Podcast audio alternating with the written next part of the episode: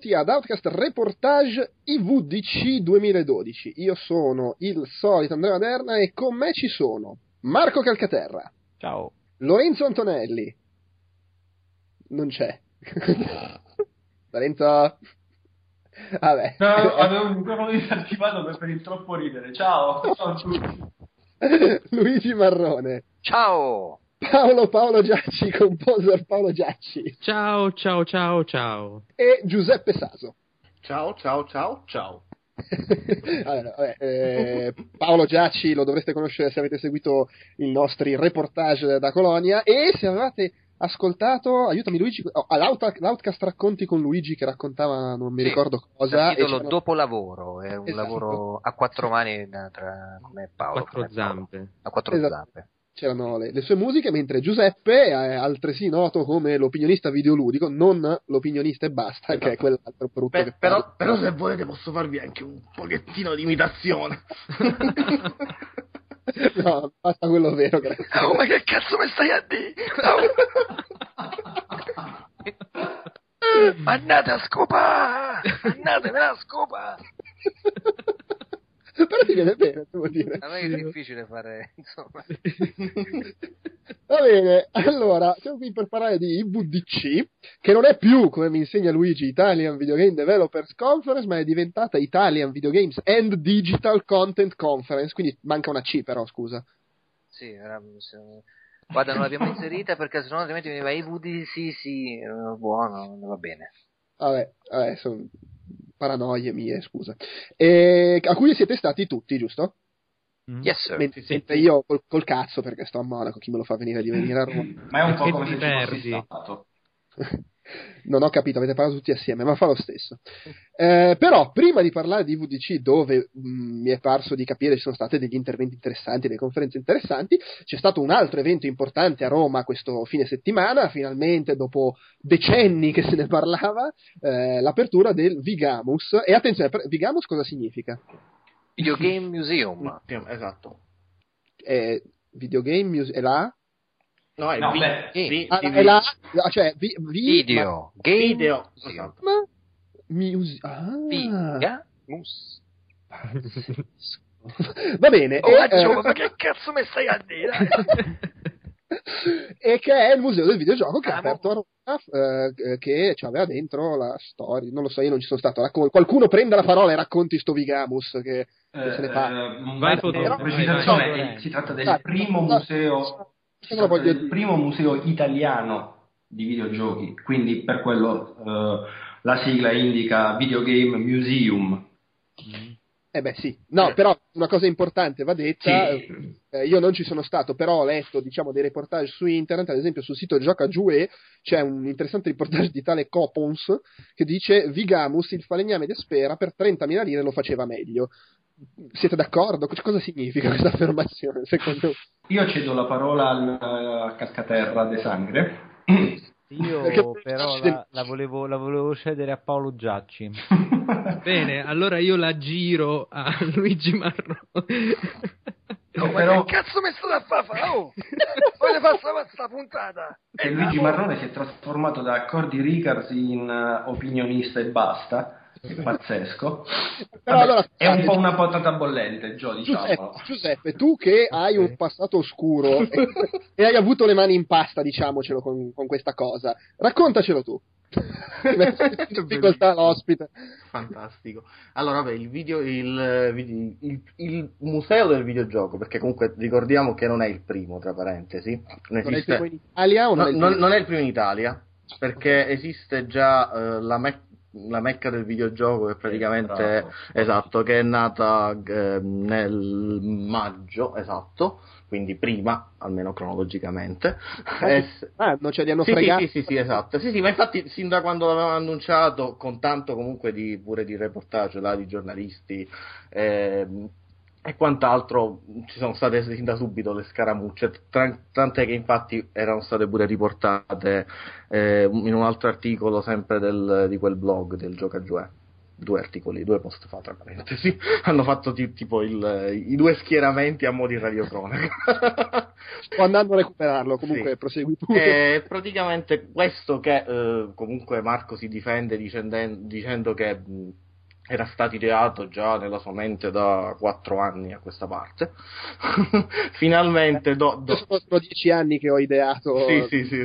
la per il cancro, però eh, ha finalmente aperto le porte eh, sabato scorso per il pubblico ovviamente e si tratta di eh, nel- eh, nello scantinato di un edificio nella sì è la verità questo mh, eh, si trova nella centralissima zona borghese del quartiere Prati di Roma Eh, in pratica eh, vabbè, condivide credo con altre realtà accanto c'è pure il mercato ci sono pure eh, all'uscita quattro bancarelle pure eh, marocchini tanto per fare un po' di colore ma fra l'altro perdonami, Sì. sono sul sito ufficiale del Vigamus e la prima immagine che appare Sì. sembra l'ingresso di un condominio. Sì.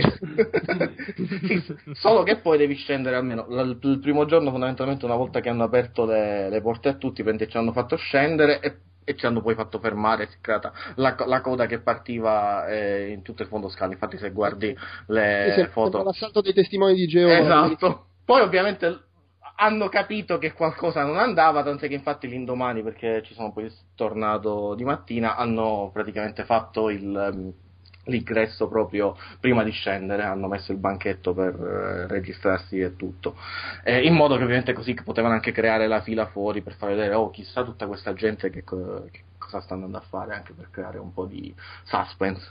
Comunque dicevamo... Adesso facciamo Sì. il processo alle intenzioni. Sì, sì, hai ragione. Vabbè, Ah, perché- la- l'hype stradale, dai, ci sta. ci Sì, può- sì. Anzi, è, Ma è più beh, la, razionale reg- come la roba. registrazione nel senso che bisogna fare la tessera tipo club per, per poter Sì, perché, Esatto. sì, perché praticamente cioè io mi aspettavo il classico biglietto strappato, invece praticamente te- hai un- una, una stupenda tessera di socio sostenitore di Ayomi. La mia, per esempio, è la numero 41. Eh, non, non so che cosa porterà, ovviamente, iscriversi, però chi se ne frega. Io la tanto- 39 ho vinto. Io la 38. Va- Eh, i- i- ma secondo voi la 1 ma che poi cioè, queste sono le tessere sì. del, del, del, del, Vigam cioè ci- c'erano delle tessere già prima Beh, sì, sì, perché insomma, quindi è una nuova serie limitata Sì, sì. sì, verde, verde e bianco. Cos'è un missile che sta arrivando a casa di Platone Eh, vabbè, è l'autobus. vabbè e quindi poi si entra nel museo Sì. sotto scala ed è però una roba interessante È una roba con alcuni pannelli che riciclati praticamente, almeno la maggior parte, che ehm, provenivano da una mostra precedente che c'è stata sempre quest'anno a marzo, che era la Game Zero. Eh, in pratica mh, era una mostra che voleva spiegare più o meno a tutti eh, le origini del videogioco, quindi dal 58 fino all'85 eh, con una serie di pannelli che quindi andavano a riprendere un po' le figure chiave, quindi da, Jack Tramiel eh, e quant'altro. eh, Fino a, per quel periodo, eh, con le stesse vetrinette che tra parentesi sono vetrinette prese da Ikea che ho Ma, montato. eh, no, infatti io le ho riconosciute sì, subito dalle esatto, foto perché ce le ho esatto. anch'io Sì, sì, sì. ci, ci tengo le action figure Sì, sì.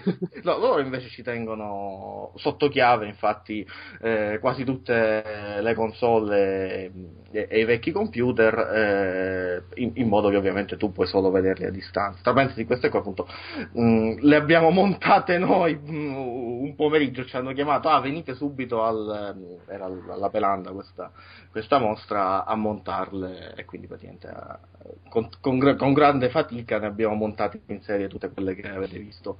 insomma Che- è, un- è colpa sì. tua Esatto, esatto. E in più, siccome mh, effettivamente mancava una cosa interattiva ai tempi, poco prima, per esattezza poco prima che lasciassi appunto quella via di perdizione, a Marco era venuta pure l'idea di fare dei grabbing audio, eh, audio e video, che mh, potete praticamente vedere quando eh, alzate la testa eh, lungo i, i vari corridoi e in pratica ci sono dei display che eh, mostrano degli spezzoni di gameplay di alcuni eh, videogiochi appunto co- più o meno correlati perché in realtà non, non- non sono esattamente quelli che vengono per esempio illustrati nei, nei pannelli Però Poi- Peppe, scusami, sì, scusami se sì, ti interrompo, Figurati. eh, una precisazione, i vari corridoi non è proprio esatto. sì è un, Un corridoio. è, è un corridoio a, a- vabbè, Esatto. a L, dai, un corridoio a L. un corridoio molto stretto, tra parentesi, che è... è- è- sì, sì. Di- che da una parte sfocia in una, in una, vabbè, in una roba buia e os- e oscura, in un altro buio oscuro e nella- dall'altra parte, vabbè, poi lo diremo. Sì. Eh, È- è in pratica- sono ossa. No, tra parentesi, questo corridoio, immaginate un corridoio diciamo, abbastanza stretto e che in mezzo ha appunto anche queste vetrine, quindi praticamente già due persone mh, ai, ai lati delle vetrine fanno fatica a passare. Poi eh, sono collegato ovviamente a eh, una serie di sale, di cui la più grande ovviamente è quella che hanno, chiama- hanno battezzato Sala Epson, appunto perché la Epson eh, tra i vari media partner gli ha fornito la strumentazione, quindi videoproiettori, casse e quant'altro. Beh, però eh, scusami se ti interrompo, a tutti gli effetti l'avrebbero dovuta rinominare sala Ikea, perché c'erano circa 150 sedie dell'Ikea, di quelle da 15 euro in plastica. Che Eh, ma devo quelle le dire- hanno comprate probabilmente, non Sì, gliele sì. ha date lì, oppure le ha rubate, non lo so, però non, non gliele ha date l'Ikea, credo. Ma abbiamo scoperto con Fotone, riflettevamo e aveva ragione, che dopo un po' di tempo, a lungo andare, producono un odore che è, è strano, ti si mette alla gola, nel naso ed è veramente eh, pungente. Pungente. pungente, pungente. Sei sicuro che non era l'odore dei videogiocatori? No, no, no, io penso che fosse il tipico odore di Ikea che tu senti quando annusi una No, però allora io- molto vicino, ma pensane 150 in una stessa sala per di più senza finestre, senza niente, quindi totalmente chiusa. Dopo due o tre ore eh, diventa una roba eh, Però attenzione, io, io il fattore odore lo terrei come topic, eh, insomma, del Ah, viscerare meglio, mh, perché insomma c'è, c'è- c'è di più, oltre, lo- oltre il fetore delle sedie. oh, puzza, sì, sì, è vero, è vero. mi, mi dicevate che è costruito su un cimitero indiano.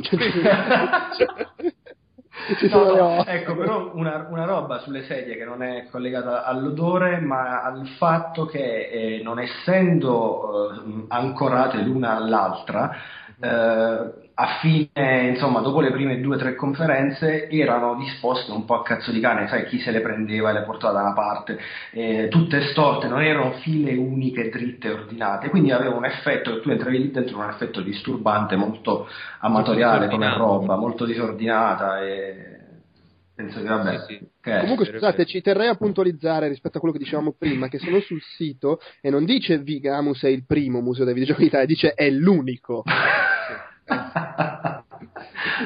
Poi dice anche che è una struttura moderna e all'avanguardia, ma insomma si sa, sono opinioni. Eh. Puoi immergerti nella storia del videogioco e anche in quella dell'uomo, visto che ci sono le ossa poi.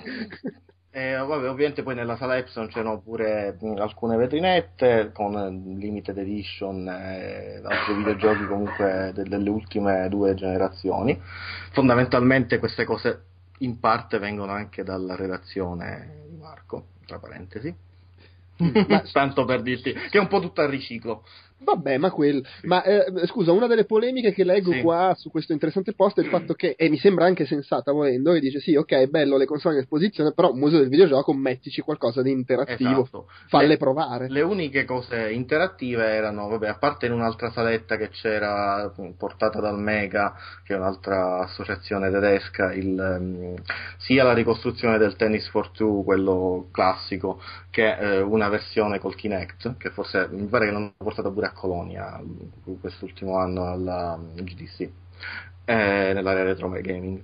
E poi praticamente c'erano le, le altre cose interattive, erano fondamentalmente tre game station sparse per tutto il museo con eh, praticamente una PS3 che, su cui girava eh, URC3. mo- Quindi una titolo- cosa pubblicitaria, cioè sì, sì, sì, comunque sì, sì, sì, perché tant'è che infatti mi pare Milestone eh, non solo era eh, media partner, ma c'era pure nel mh, pomeriggio della domenica, mi pare un intervento programmato da parte di qualcuno di Milestone.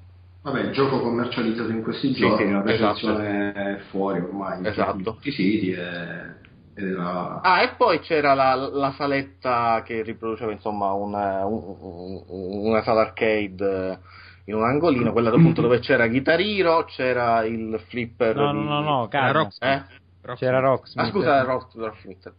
Eh, pardon. No, no, no, calma. Però tra l'altro bisogna precisare, non so se qualcuno di voi l'ha provato, Rocksmith, io ci ho giocato 5 minuti, che in quella saletta era troppo più alto il volume dei flipper Sì. rispetto a- al volume di Beh. Rocksmith, quindi suonavi i brani totalmente alla cieca, a, ca- a cazzo di Bel- cane. bel- Guarda, quindi, era, insomma, era fastidioso come bastava- le- quasi come la tua voce che si sente meglio di quella di tutti gli altri. Comunque, Però- Per questo, eh, sono anche Sì. meglio la chitarra di tutti gli altri per me. Vabbè, su questo non, non ho molti dubbi. Eh. Spendiamo anche due parole sulla saletta, la sala Esatto. giochi, la, la ricostruzione della sala giochi in cui c'era vabbè, un, un biliardino, il, il calciobalilla chiamato proprio mi pare. Eh, Tamarro che vuole fare il doppio su no, in realtà io lo speravo, ma non c'era nessun un Sì. tamarro che ci ha chiesto i gettoni. Oh. un tossicodipendente in un angolino. No, però c'era il mio gioco preferito, che è Super Sprint, il cabinato, il racing game con i tre volanti che spento, io almeno l'ho visto spento. Eh, purtroppo era spento, ho chiesto a un addetto, c'era proprio un addetto, ho chiesto ma Chi era... ha eh, ha detto che era spento e quindi Ah, ok. eh, niente. Tra l'altro No, no, no, era rotto. Ah, era rotto, non No, era perché spento. la conversazione, scusi, ma è spento? Sì, è spento, mi piaceva. No, perché è spento è una frase un po' da PR, diciamo che a me poi hanno detto che era rotto, in realtà decisamente rotto. Ah, Che cab- poi c'era un cabinato di Spelunker che non funzionava nemmeno tanto bene, mi pare. Poi Sì, c'era un i di Liquid Kids. no. E c'era Eh, un, flip- un flipper della famiglia Adams che dovrebbe essere in teoria uno dei flipper più ambiti, più ve- che ha venduto di più, praticamente, di, di quelli... Sì, insomma. io l'ho visto più o meno ovunque, quindi diciamo. Sì. No, ma comunque ecco, poi questa saletta aveva anche la caratteristica, perché dobbiamo cercare di far immedesimare chi Mhm. ci ascolta in che cosa stava entrando, di essere buia come la morte. Sì, sì. Cioè praticamente non vedevi nulla. No, sono una vera saletta. luci, solo le luci dei giochi, non c'erano È, altri è- effetti. Eh, è- è- è la luce quella del jukebox, che, che però è- Quindi- è- è- non suonava. No, il jukebox a un certo punto suonava anche Ah. a un volume altissimo e se ci giocava a Rocksmith era ancora più divertente. La musica di Twin Peaks, tra l'altro, suonava. Esatto. E poi Era praticamente un nightclub senza le mignotte. Vabbè, comunque mi, mi- quasi mi sta piacendo da questa descrizione. È una roba inquietante. Hai, hai citato Twin Peaks, sembra un po' una scena di un film di David Lynch. Ma i Ma muri io- erano quelli, un po'... Un po'... C'era il nano. no, il nano non c'era, ma se fossero stati muri completamente rivestiti di, di moquette, eh, forse era addirittura meglio del bianco, sporco, vernice, eh, che ritorniamo al discorso di odore, puzzava di stantio, di chiuso, ma vabbè, poi vedremo. io, io volevo, Ah, volevo sì. dare un po' il mio punto di vista, diciamo, sul, Più equilibrato, dai. sul museo in generale.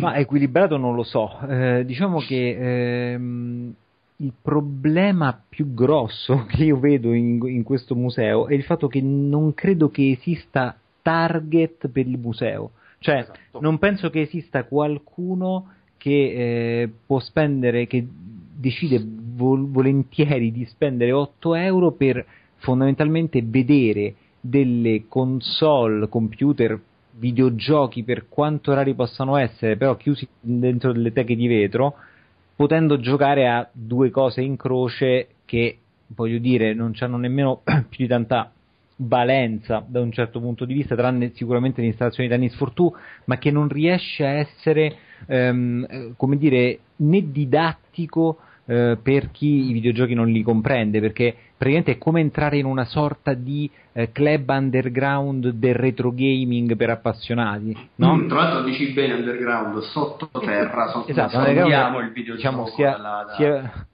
anche letteralmente. dalla e- luce del sole, portiamo, nascondiamolo sottoterra. Ecco, per esempio, erano molto erano messi secondo me male anche gli schermi. Questi schermi con i filmati dei videogiochi vecchi, per quanto filmati sicuramente fra virgolette interessanti, ma perché stiamo parlando di cose che ci piacciono. Quindi è chiaro che se io vedo King of Chicago della Cinemaware mi piace perché mi piace King of Chicago. Il problema qual è?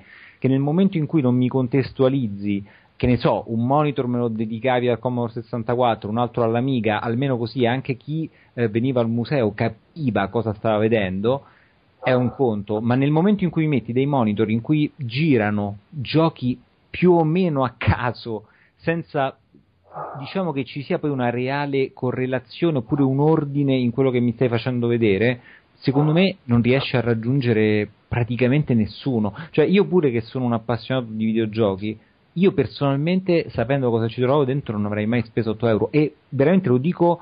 Eh, io non ero partito prevenuto per niente nei confronti di questo museo, sinceramente, sicuramente ero partito meno prevenuto di tanti altri, però devo constatare che la realtà è questa, cioè io speravo di trovare un posto in cui comunque mi sarebbe piaciuto addirittura tornare ogni tanto, mi sarei aspettato un'area espositiva grossa circa il quadruplo, mi sarei aspettato appunto postazioni interattive dedicate a varie macchine, fosse anche soltanto il mame, voglio dire, però ripeto, come ho scritto in un post su Facebook, magari in, da questo punto di vista, dal punto di vista dell'interazione, ci potrebbero essere dei problemi di licenza, eccetera, che non sto prendendo in considerazione, che sicuramente magari ci sono.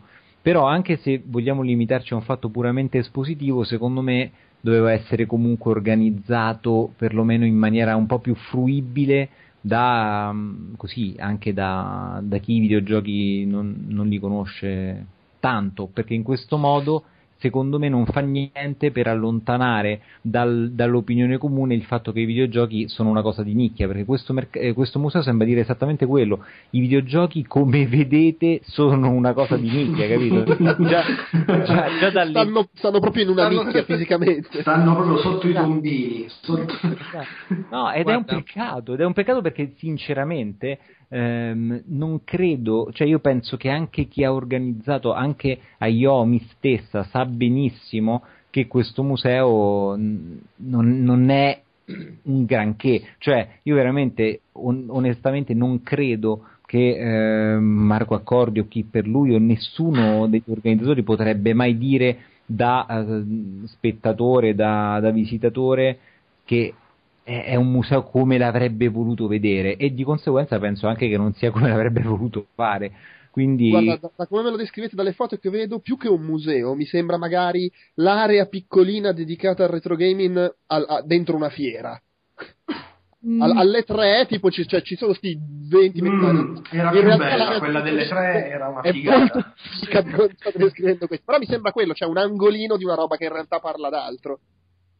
Eh, in realtà chiaramente parlava soltanto di quello e poi vorrei scindere comunque le due cose. Io sia nel caso di questa IVDC sia nel caso di quella di Molino quando sei venuto anche tu Andrea eh, io quello che dico sempre è questo cioè ehm, gli interventi poi delle persone eh, all'IVDC sono stati comunque interessanti quindi relativamente al fatto IVDC io sono comunque contento di aver conosciuto Dino Dini e di aver visto Martin Hollis. Voglio dire da quel punto di vista alla fine sono, sono, persone che magari volevi conoscere, volevi sentire parlare, da quel punto di vista ho, ho ben poco da, da, dire anche perché è comunque una conferenza gratuita, quindi diciamo scinderei ecco le due cose.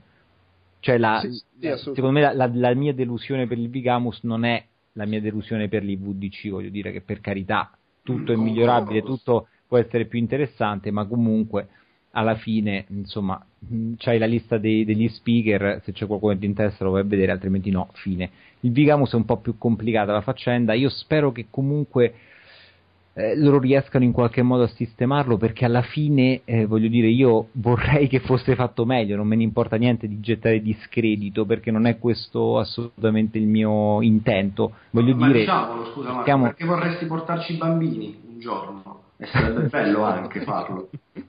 Sì, anche po- potrei volerlo consigliare a qualcuno, ma al momento non saprei sinceramente a chi.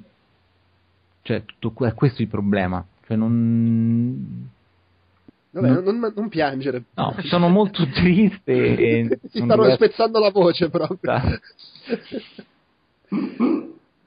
Va bene. Io Comunque tra... c'erano, sì, no, c'erano voci sul... So, c'era Paolo che chiedeva di poter parlare, spendere due parole sul museo di Berlino, no? Ma sì, giusto per fare un confronto. con- eh, eh, certo. O, o è un Sempre- topic di cui magari trattiamo... No, no, no, non è, un, non è un topic, almeno credo, non lo No, so. vabbè, dici. no, no, vabbè, forse qualcuno di voi c'è, c'è stato al museo di Berlino. Io no. Vabbè, io ci sono stato a gennaio, ci sono andato apposta, no, non è vero, però fatto sta che ci sono passato perché ero a Berlino ed ero curioso e il, biglietto d'ingresso costò mm, una cifra 8 euro. simile, Eh, eh, no, se no, non lui- esattamente lo stesso, esatto. Lui ha preso lo stesso tariffario che potete andare a vedere Ah, sul sito del Museo di Berlino e, e l'ha adattato al- alla Ah, scena no, ho nazionale. capito, ho capito. Peccato, peccato che il museo di Berlino sia grande almeno il triplo, se non quattro volte più grande. È decisamente più spazioso, offre una panoramica che forse è quello che intendeva anche Marco, cioè ti fa veramente una, una storia del videogioco a partire dalle prime macchine, di, di- di- non, non mi ricordo neanche che, che periodo, fino a insomma i- l'epoca moderna. C'erano tutte le console mai uscite per, per videogiocare, da- dal, dal primo Apple alla PlayStation 3, insomma era veramente ben fatto, interessante e c'erano anche delle postazioni per provare dei giochi, c'era una bellissima area lounge diciamo con i cuscini per terra dove ci si sedeva e si poteva giocare, non so, al Super NES piuttosto che al Mega Drive, ma io ho provato per la prima volta il Nintendo 3D, 3DS, come si chiama, non lo so, quello 3D che non avevo mai visto. E beh, insomma, ti offre, ti offre parecchio di più. La cosa che secondo me viene fuori dal Digamus è un po' quello che succede sempre nel nostro cacchio di paese, cioè che a un certo punto quando si decide di fare una cosa l'importante è che prima o poi la si riesca a fare poi come non importa. Voglio dire eh, Accordi ha ringraziato per primo il comune di Roma per la disponibilità eh, de- del locale che aveva offerto per, per questa mostra peccato che gli hanno offerto un sottoscala cioè veramente un sottoscala col, col cavolo che io pagherei l'affitto per un posto del genere. Ecco, in Italia funziona l'affitto- così, cioè trovati contento che hai uno spazio, poi se questo spazio fa schifo, è buio, è piccolo, eh, no, chi se ne frega, cioè non badiamo mai alla qualità, badiamo sempre all'evento, eh, cercando insomma di farlo passare come chissà che cosa, quando invece se poi vai a vedere effettivamente i contenuti e la qualità di quello che fai, forse era meglio che non lo facevi, ecco, cioè risparmiavi, ris- te lo risparmiavi, guarda, perché cioè, questa è un po' la morale che ho desunto. Tutto questo mentre Fotone ci parla dal cortile e si sente il suo cane che abbaia. No, ma eh, tra l'altro eh, Paolo ha parlato di eh, pagare l'affitto eh, e Marco ha precisato nella- all'inizio dei lavori, in un'altra conferenza stampa, insomma quello che è, ha detto ci, preci- eh, ci tengo a dire che, che noi paghiamo l'affitto da, se non sbaglio non mi ricordo da che mese, comunque da, qualche- da aprile del 2011.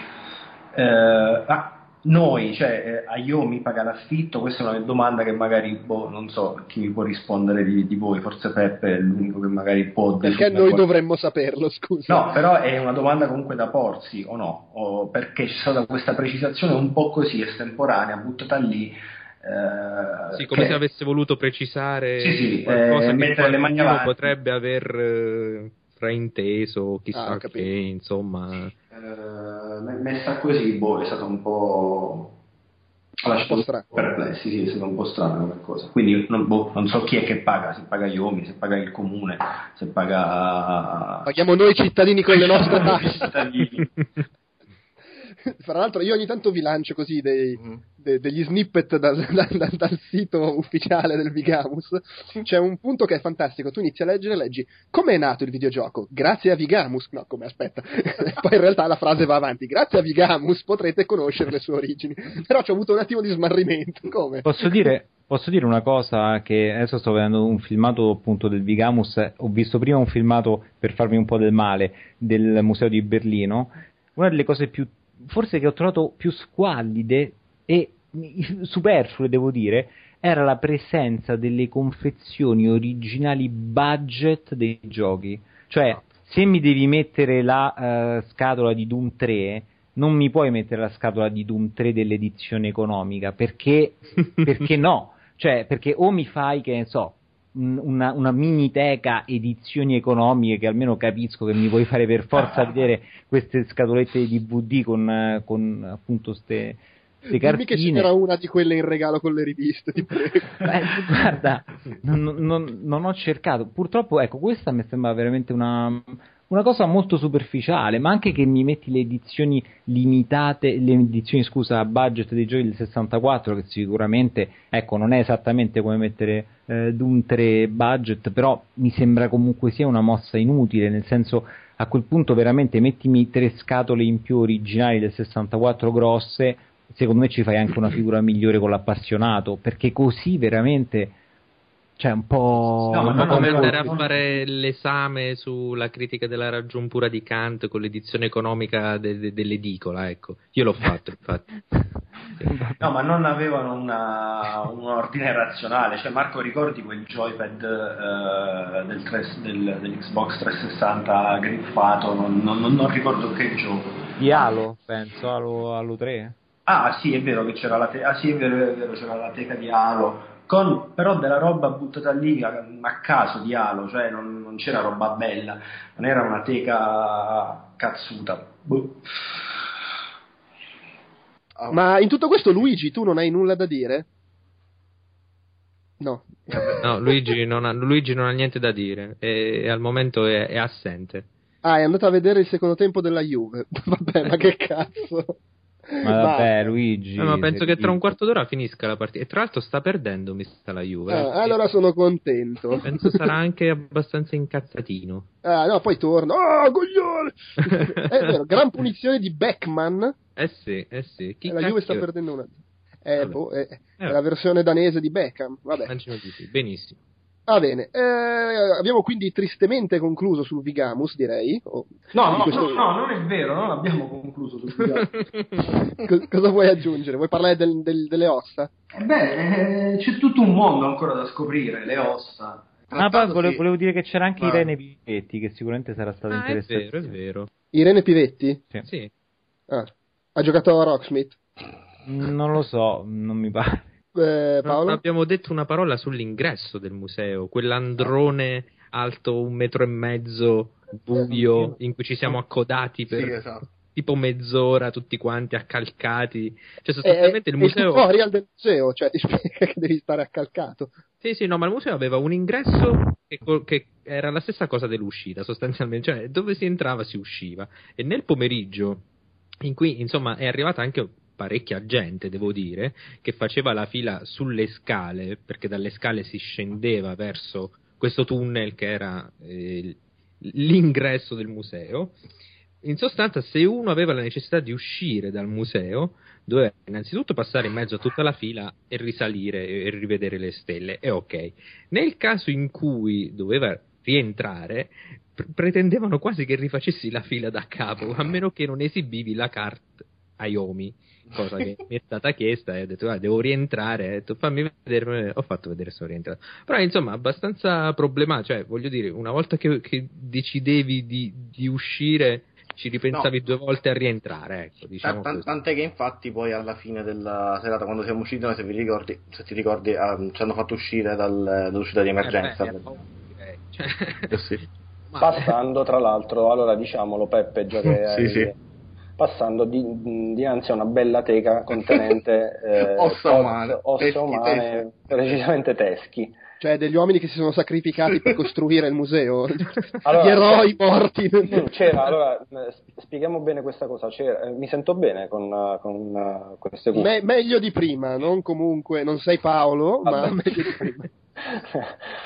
Ehm, allora c'era la postazione in fondo, in fondo, in fondo, in fondo al corridoio, una volta proprio finito il museo, quindi una ventina di passi dall'entrata, dall'ingresso, c'era questa postazione di gioco, di guida con playset, volante e pedaliera di VRC. Eh, facendo altri 3-4 passi e girando leggermente a destra eh, finiva il tu, finiva quella che poteva essere la bellezza, ma che poi in realtà non era la bellezza dei muri ehm, eh, Con i pannelli, esatto. con i pannelli eh, dei, dei- dei videogiochi e c'erano subito i bagni e appena al di là dei bagni questa teca, eh, un tunnel una svolta a sinistra e l'uscita di emergenza. L'unica uscita di emergenza. L'unica uscita di emergenza. E, insomma, quindi a una, quindi, ah, no, una decina di passi scarsi dalla postazione dove i bambini provavano il rally di, Mi- di Milestone c'era questa teca con eh, questi teschi. E ci siamo domandati tutti che cosa, insomma, di chi che era, roba è? che roba è, di, di chi è, ma perché qui? Ma eh, cioè, ci sono dei bambini che giocano e, e- e poi i teschi, boh. E- Io penso che fossero le ossa di Alessandro Mucchi, che è stato poi ucciso alla fine da, finalmente da, da Iomi e messo lì proprio per dimostrare ecco cosa succede a chi parla male di noi. C'hai- c'hai poco da ridere, Giuseppe, perché infatti. Peppe lo sento, non lo sento più. No, allora ne erano cinque o forse anche sei, quindi mh, era Alessandro Mucchi, però Peppe è qui con noi, quindi non lo so. No, infatti è ancora qui con noi. Speriamo, speriamo che non si aggiunga un settimo. Ma se- teschio. la, domanda, la domanda è questa: secondo voi riusciranno a fare una terza location dove riciclare di nuovo le, le opere di Game Zero, videogiochi, eccetera? Secondo me, secondo me potrebbe, Mhm. Vigamus potrebbe chiudere nel silenzio generale e poi riaprire da un'altra parte con una grande inaugurazione fra circa due anni e mezzo. Mm. Secondo me potrebbe Ah, accadere è un po' la storia di Gioventù Ribelle, di quello che accadrà. Guarda, se- allora, Eh, eh, parlando, ecco, ah, parlando- ecco, ecco, perfetto. Tra parentesi, io per esempio mi sarei aspettato accanto ai master, ai famosa, alla famosa gioconda del Vigamus che erano i master disc di, di Doom, eh, gentilmente offerti da Karnak. Eh, ah, io mi sarei aspettato accanto appunto i master disc di Gioventù Ribelle e di Wingers. Invece non, non c'era completamente traccia di questi, di questi capolavori, eh, scusa, pardon, di queste opere multimediali interattive. Secondo me è stata una delle migliori mosse di Sì. Aio. devo, devo dire la, la mia, insomma. No, anche perché, che ne sai, magari stanno cercando di redimersi. Può anche essere, no? Ah, già che ci siamo, cioè anzi, già che non c'è Luigi che sta vedendo la, la partita della Juve, o è tornato? Luigi ci sei? No, ci sei. La Juve ha Ripo- pareggiato, se vinto. riporto le sue parole. eh, lui ha ascoltato, ha captato un bambino che stava lì, che era, era appena entrato con il, con il papà e il bambino, la, la voce dell'innocenza, voce della verità, ha detto al papà, papà ma è piccolo. Eh, ovviamente si riferiva al museo e non a qualcos'altro che... eh, Ah, pensa un po', avevo capito. No, no, no, no, no, tu pensavi al cazzo, ma non è così. Eh sì, scusa, eh, mi dispiace. Vai a sapere, magari glielo dice tutti i giorni al padre. Papà, ma è Anche pic- quello è piccolo. Ah, ma, ma che cazzo, pure il museo è piccolo, e basta. Tutto ciò che ti riguarda è piccolo, papà. E poi lì è apparso il nano di Twin Peaks. che parla di. Ah, beh, ah, ah. E comunque, al di là di tutto, eh, concordo con, quello che- con tutto quello che ha detto Marco eh, sul fatto che non è assolutamente una roba educativa, eh, non spiega che cos'è il videogioco, anzi non restituisce nemmeno nobiltà al videogioco, mettendolo sottoterra, sotto i tombini, come in Heavy Rain, non lo so, eh, non restituisce dignità al medium e eh, la cosa che per me è stata proprio terribile, mh, parlo per me ovviamente, è stato l'odore nauseabondo che eh, era sia delle sedie di Ikea di cui abbiamo già parlato, ma soprattutto di chiuso, di stantio, di un posto che, che insomma sta sottoterra. E E che, e che ci stava un solo condizionatore acceso. un solo condizionatore acceso, non, non c'erano finestre eh, che erano state comunque chiuse ehm, con delle- delle- dei pannelli bianchi e eh, sopra la strada, quindi all'altezza del, ehm,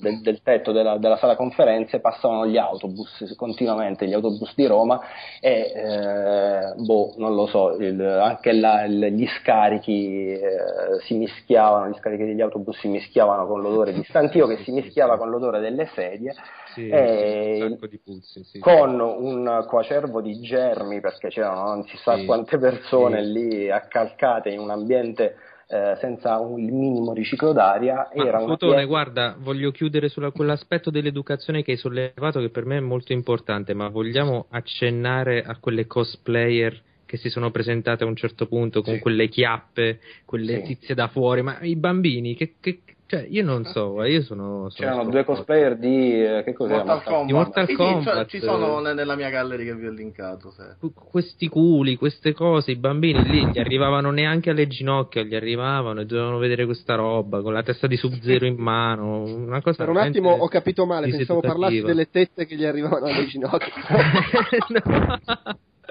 no, no, no, stavano, stavano in- abbastanza in forma, devo dire, eh. però insomma, eh, dai. Mm, però ne parla, però alla fine comunque l'hanno fatto eh, ed è quello che conta. Eh, possono dire di averlo fatto, eh, ma noi l'abbiamo fatto, ne ha parlato addirittura Edge, io mo sto sfogliando il sito così, vedendo cose che mi, mi- mi- mi fanno contorcere le, le- le- le- le viscere, ma tant'è. Eh già. Va bene, dai, basta, bene, basta basta. parlare di questo argomento. Fotone, sei passato alle cuffie quelle che ti si sente un po' meglio, ma sembra che stai costantemente scartando una caramella. non capisco se è perché c'hai il microfono che ti si struscia sulla guancia Sì. o qualcosa. Sì, eh, allora se lo, tengo, se lo tengo immobile così non, Ah, meglio. non ho Eh. caramelle, giusto. meglio. Giusto, bravo, Perfetto. fallo quindi. Ok, trovato il metodo. Cazzo però, è dopo tipo 20 episodi registrati con le caramelle che si aprivano. Eh, allora, io mh, volevo soltanto chiudere eh, questa cosa del Vigamus dicendo, dicendo una cosa. Eh, è chiaro che noi, eh, almeno io personalmente, valuto semplicemente il risultato, cioè non mi sto ponendo nessun tipo di, ehm, come dire, eh, pff, supposizione su come è andata l'organizzazione, le trattative col comune, eccetera.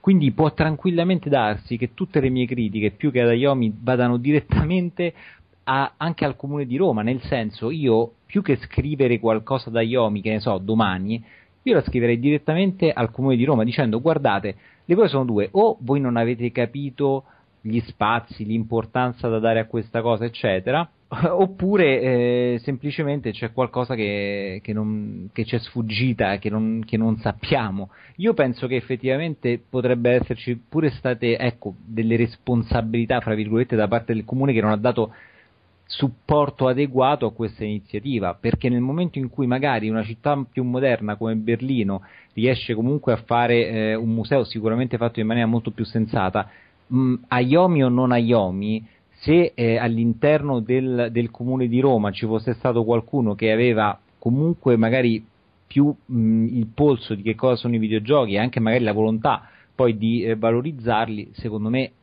ci saremmo trovati di fronte a un altro museo, ripeto, Ayomi o non Ayomi, quindi io mh, non, non do assolutamente diciamo, tutte le colpe ad Ayomi di, di come è stato fatto, anzi direi che non so nemmeno quante dargliene, capito? Cioè, il discorso è che ho, ho veramente il timore che eh, questo sia stato il massimo che, eh, che il comune eh, così sia riuscito Sì, a sì. tirar fuori. Questo è, è quello che voglio dire io, perché poi per carità, eh, non- io non credo che eh, Ayomi, intesa come entità, sia un'entità masochistica che vuole che si parli sempre male di quello che fa. Quindi, siccome non penso questo, io penso che nella fattispecie eh, possa anche esserci stato questo fattore qui, cioè il fatto che eh, è stato sottovalutato così l'importanza da dare a questa cosa e che magari avendo trovato eh, l'ostracismo, ma chiaramente è una supposizione e di sicuro anche se l'avessero trovato non ce lo venivano a dire a noi, del comune, eh, alla fine questo sia stato quello che sono riusciti a tirare fuori. Tutto qua. Perché diciamolo, noi italiani le cose se vogliamo le sappiamo fare. È anche meglio di Così. tutti. Ecco. Come- Eh, ma Anche noi meglio del italiani, eh, ma è sempre un discorso un po' complicato perché poi noi italiani chi, chi sta al potere, chi- a chi interessa che questo museo venisse fatto, quindi alla fine il discorso è semplicemente che se c'era qualcuno al comune, sì, è che non, non viene percepita come una cosa che può dare prestigio alla città. Infatti io scriverò direttamente al comune perché di Ayomi, cioè non, non penso che si possa fare con Ayomi un discorso di questo tipo, più di tanto io se il comune di Roma venisse eh, in- così inondato di richieste di miglioramento del museo, cioè non è che ah sto museo fa schifo, togliamo tutto, vada retro Satana, non è questo il concetto. Eh, il concetto è Roma si merita un museo migliore e probabilmente questo lo sanno tutti, però vorrei che lo sapesse anche appunto il comune, le istituzioni, tutto qua. Giusto. Sì, sono d'accordo. Mi è piaciuta la ringa finale di, Sì. di Marco. Bravo, bravo. Ineccepibile. Oh, beh. Beh, possiamo- potremmo anche chiudere qua il podcast. Eh, metti la... in- a questo punto metti la colonna sonora di, di Phoenix Wright. Jack. Va bene, potremmo chiudere qua, invece andiamo avanti, andiamo avanti e passiamo alla seconda parte in cui si parla delle conferenze eh, delle VDC, che comunque l'VDC si è tenuta in una, in una ala del Vigamus, giusto? Sì, era quella la... Sì, Eh, era la la- nella, nella- nella sala Epson. Quella Ah, sala nella sala Epson, ok, va bene. La sala sala, la sala Ikea Epson, va bene. E, Ah, anche, le, anche le piante erano Ikea. da- montate con la sega Sì, sì, sì. I- i- però i ritratti e- e- erano di, di un'artista romana, Fiammetta Neri. Non so se visto. Sono gli, gli otto, gli otto disegni, tra cui c'è anche David Cage, Mo- tutta gente in vita, Molinò, Kojima, eh, quel, quell'ardone del capo di Valve, insomma. Ehm, allora, io ho consultato il programma andando a vedere le, le conferenze che mi avevate segnalato e le- direi che potremmo parlarne in ordine cronologico partendo da Martin Hollis che era l'ospite d'onore. Ricordiamo Martin Hollis, forse il gioco più importante che ha curriculum è GoldenEye 007 per Nintendo 64 di cui avevamo parlato nel reportage su GDC Europe e Gamescom perché eravamo stati sua conferenza, il suo post mortem classico su GoldenEye. Ha parlato di GoldenEye anche a Roma? Sì, praticamente, infatti, infatti scusami, non è per rovinare sempre, se vuole dare fastidio, però fondamentalmente la parte di GoldenEye, io quando l'ha detto ho detto, ma dove l'ho sentita questa? E- Era praticamente quella, quella là, uguale. Ma ha parlato solo di quello o anche di No, altro? no, ha cominciato praticamente dalla sua infanzia con eh, eh, lo ZX Spectrum e praticamente da là è passato poi allo sviluppo di cos'era? Eh, del cabinato quello di mh, eh, Killer Instinct e poi Sì. come gioco è andato su- sulla parte di GoldenEye per chiudere, diciamo, per darti le tre macrosezioni con quella di un gioco ehm, che non è però mai stato alla fine pubblicato, che era Game Zero, mi pare, che una, una- una specie di gioco con... eh, No, si chiama veramente Game Sì, sì, Zero, sì, no, era non proprio Game per- Zero, no, no, è vero, no, è vero. no, non è per, per lanciare chissà quali messaggi subliminali. No, no, l'ha detto anche Marty Lollis, si chiama come quella roba là che avete organizzato Sì. voi, ma... E che era una, una specie di, gio- di, di ante- antecursore di, di Minecraft eh, con, con altri elementi diciamo di free roaming fondamentalmente al- come? Ma c'era anche del racing game alla tipo Mario Kart o, o l'ho Secondo me- inventato? No, avevano, messo di tutto in quel gioco. Esatto, esatto. che avevo visto una macchinina con un personaggio dentro, ma forse che sono anche pazzo. Cioè, ma quindi avete so. visto le foto? No, ah, vabbè, allora ho capito che Fotone non, non aveva gli occhiali, in effetti. Anzi, sì, ce li aveva però sopra la testa. Eh, no, allora si, si guidavano degli overcraft in stile F0 in, Ah, dei- ecco. in degli scenari che effettivamente ricorda- ricordano abbastanza Minecraft. Ehm, e nel contempo mi sembra di aver visto in una foto che potevi anche mirare col mirino verso l'alto per colpire gli avversari tipo sparando quindi probabilmente era tipo il sistema di gioco più complesso della storia ha avuto una gestazione di tre anni e poi è stato cancellato Sì, no, tra parentesi c'era pure tipo un'altra meccanica che mi ricordo che aveva accennato, tipo quella che dovevi distruggere i blocchi e spuntavano tipo gli animaletti da salvare, qualcosa di questo genere. e anche ricostruire i blocchi Sì. cioè vabbè Sì, sì. poi alla fine Minecraft ha tolto tutte le regole tranne quella di co- costruire e distruggere i blocchi e ci ha fatto il gioco di, più di successo del mondo vabbè è andata così E, e basta, non c'è altro da dire su... Beh, su- vabbè, l- eh, no, poi ha anche parlato della, della sua nuova Sì, carriera in eh, Tsunami. e di Barber uh, Bo- Bonsai Barber Bonsai Barber, e esatto. di Bonsai Barber. Che, non ho- che è quello uscito su WiiWare, Sì? Esatto. sì, Sì, sì, sì. sì. Che non ho giocato, ma ne avevo letto benissimo quando era uscito. No, da quello che diciamo dalla presentazione che ha fatto sembrava divertente perché fondamentalmente è un gioco dove devi tagliare i capelli alle piante fondamentalmente Sì, Che sì, un giocone, un sa- giocone. Sì. Beh, no, però dai, ha, ha- spiegato che quando non si tratta di, di sparare o fare altre robe che si fanno di solito nei videogiochi, ma si tratta di eh, spruzzare, sfoltire, eh, che ne so, Mettere in piegare. mettere in piega, pettinare, eh, il Wiimote e il Nunchuck, non so, insomma, No, sono ma- entrambi.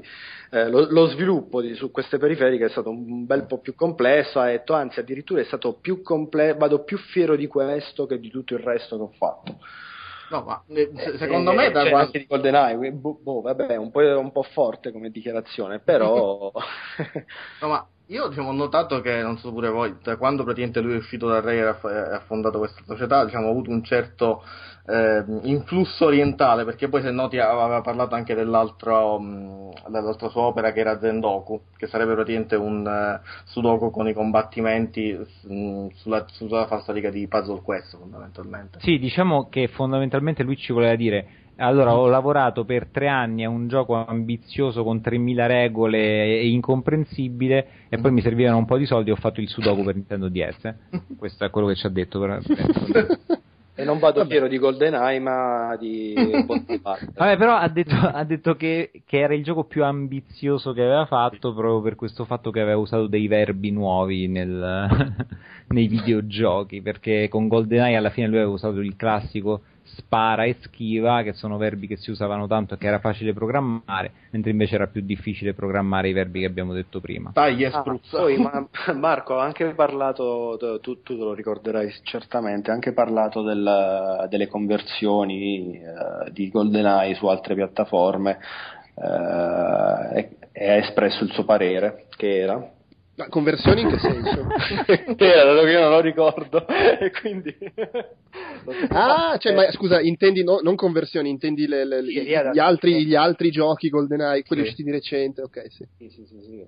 E? che lui non, non- ad esempio non ha giocato a sufficienza il nuovo, l'ultimo GoldenEye per poter dire se... Ah, sì, sì, no, mi, mi ricordo adesso. Gliel'avevano chiesto anche a Colonia ed era stato molto politico nella risposta, non so poi. No, ha detto tipo non ho diciamo un remake eh, come dire preferito, ma sono comunque contento che vengano fatte queste cose, però ha detto che ehm, come dire la, la parte dei remake che apprezza di più sono i remake on brew Ah, è si- vero, è vero, vero. si è detto molto stupito del fatto che c'erano, c'era un gruppo insomma di appassionati che stava eh, rifacendo per N64 se non ho capito male proprio Sì, col, sì, motore, di, 64. col motore di GoldenEye un gioco dedicato a Goldfinger a un altro film di 007 e questo, questo tipo di omaggio insomma lo trovava molto più eh, fra virgolette genuino e eh, interessante ecco, da questo punto di vista, mentre invece probabilmente quello che ci voleva dire fra le righe è che sì, ok,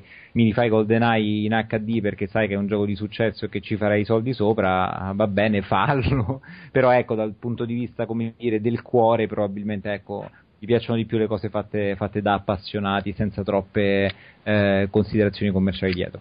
Sì, fra l'altro lui dice io avevo bisogno di soldi, ho fatto il sudoku, questi gratis fanno Goldfinger. Vabbè, eh, Luigi, Luigi, parlaci, entra in gioco, scendi in campo Luigi, non c'è Luigi, Luigi vaffanculo Luigi.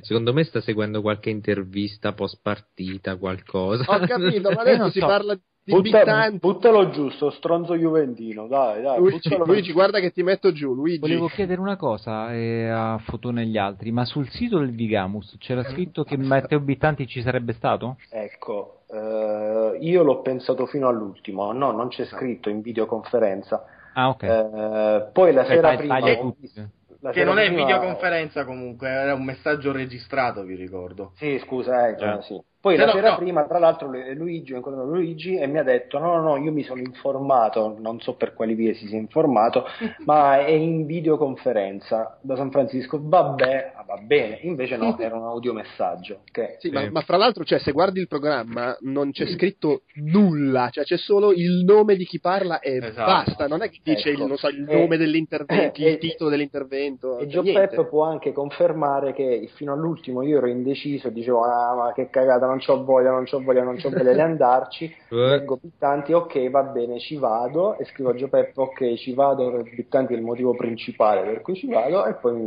mi becco l'audio messaggio. Sì, fra l'altro, scusa, puntualizzo, eh, no- non è che per Bittanti non c'è scritto per nessuno, cioè, cioè, il programma è, è una serie di nomi senza specificare perché, cioè, cosa dicono, cosa vogliono dire. Fra l'altro è, è- è affascinante perché per tutti c'è scritto in che sala stanno, che è sempre la Epson, sempre. Non sia mai sbagli sala, guarda. Ti ritrovi vicino ai teschi o o Eh, a parlare con i teschi. Vabbè, dai, andiamo avanti, eh, andiamo avanti Eh sì. senza Luigi, eh, pazienza, nonostante adesso si parli per l'appunto di Matteo Bittanti. Fotone, parlaci tu, cosa ha detto Matteo Bittanti? Ma in realtà eh, era una roba che è durata una decina di minuti, una quindicina di minuti e ha eh, vabbè, illustrato un po' tutta la roba di Unicopli, tutti quei bellissimi libri, quelle bellissime monografie. Sentono le caramelle, eh, te lo dico. No, no, dai, ah è vero, scusate. tutte le bellissime monografie di Unicopli e poi c'è stato questo excursus eh, sempre fichissimo alla Bittanti maniera, eh, era proprio il Bittanti di Wired, quello lì che parlava, eh, e ci ha illustrato insomma tutta la bellezza della, della- de- de- della stampa, il futuro dell'editoria, eh, anche se un po' si è contraddetto, ecco su questo dovrebbe intervenire anche Luigi perché ne abbiamo parlato proprio di, questo aspetto qui, ha detto sì, la, la- la stampa cartacea insomma è quella che è, è già bella che è morta, eh, e poi però ci ha fatto vedere una sequela di, di- di- libri e di, di figate cosmiche inerenti al mondo dei videogiochi o meno, anche al mondo del cinema, insomma, poi Ma- Matteo spazia sempre su, su tutti, per- su tutti i media. Eh, ma Luigi non c'è e quindi non ne possiamo parlare di questa roba qui. Eh, boh, in realtà. eh, Ecco Luigi, cioè, è ecco, arrivato, dai. Luigi, parliamone.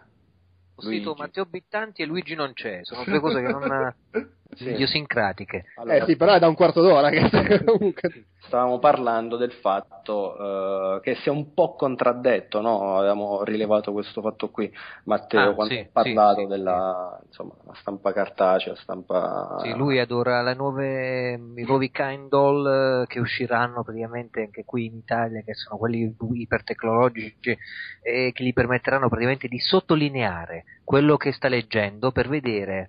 Eh, sì, Kindle, si dice Kindle per caso, Kindle, non so, Kindle. eh? No, le, le bambole di un certo tipo, insomma. dai.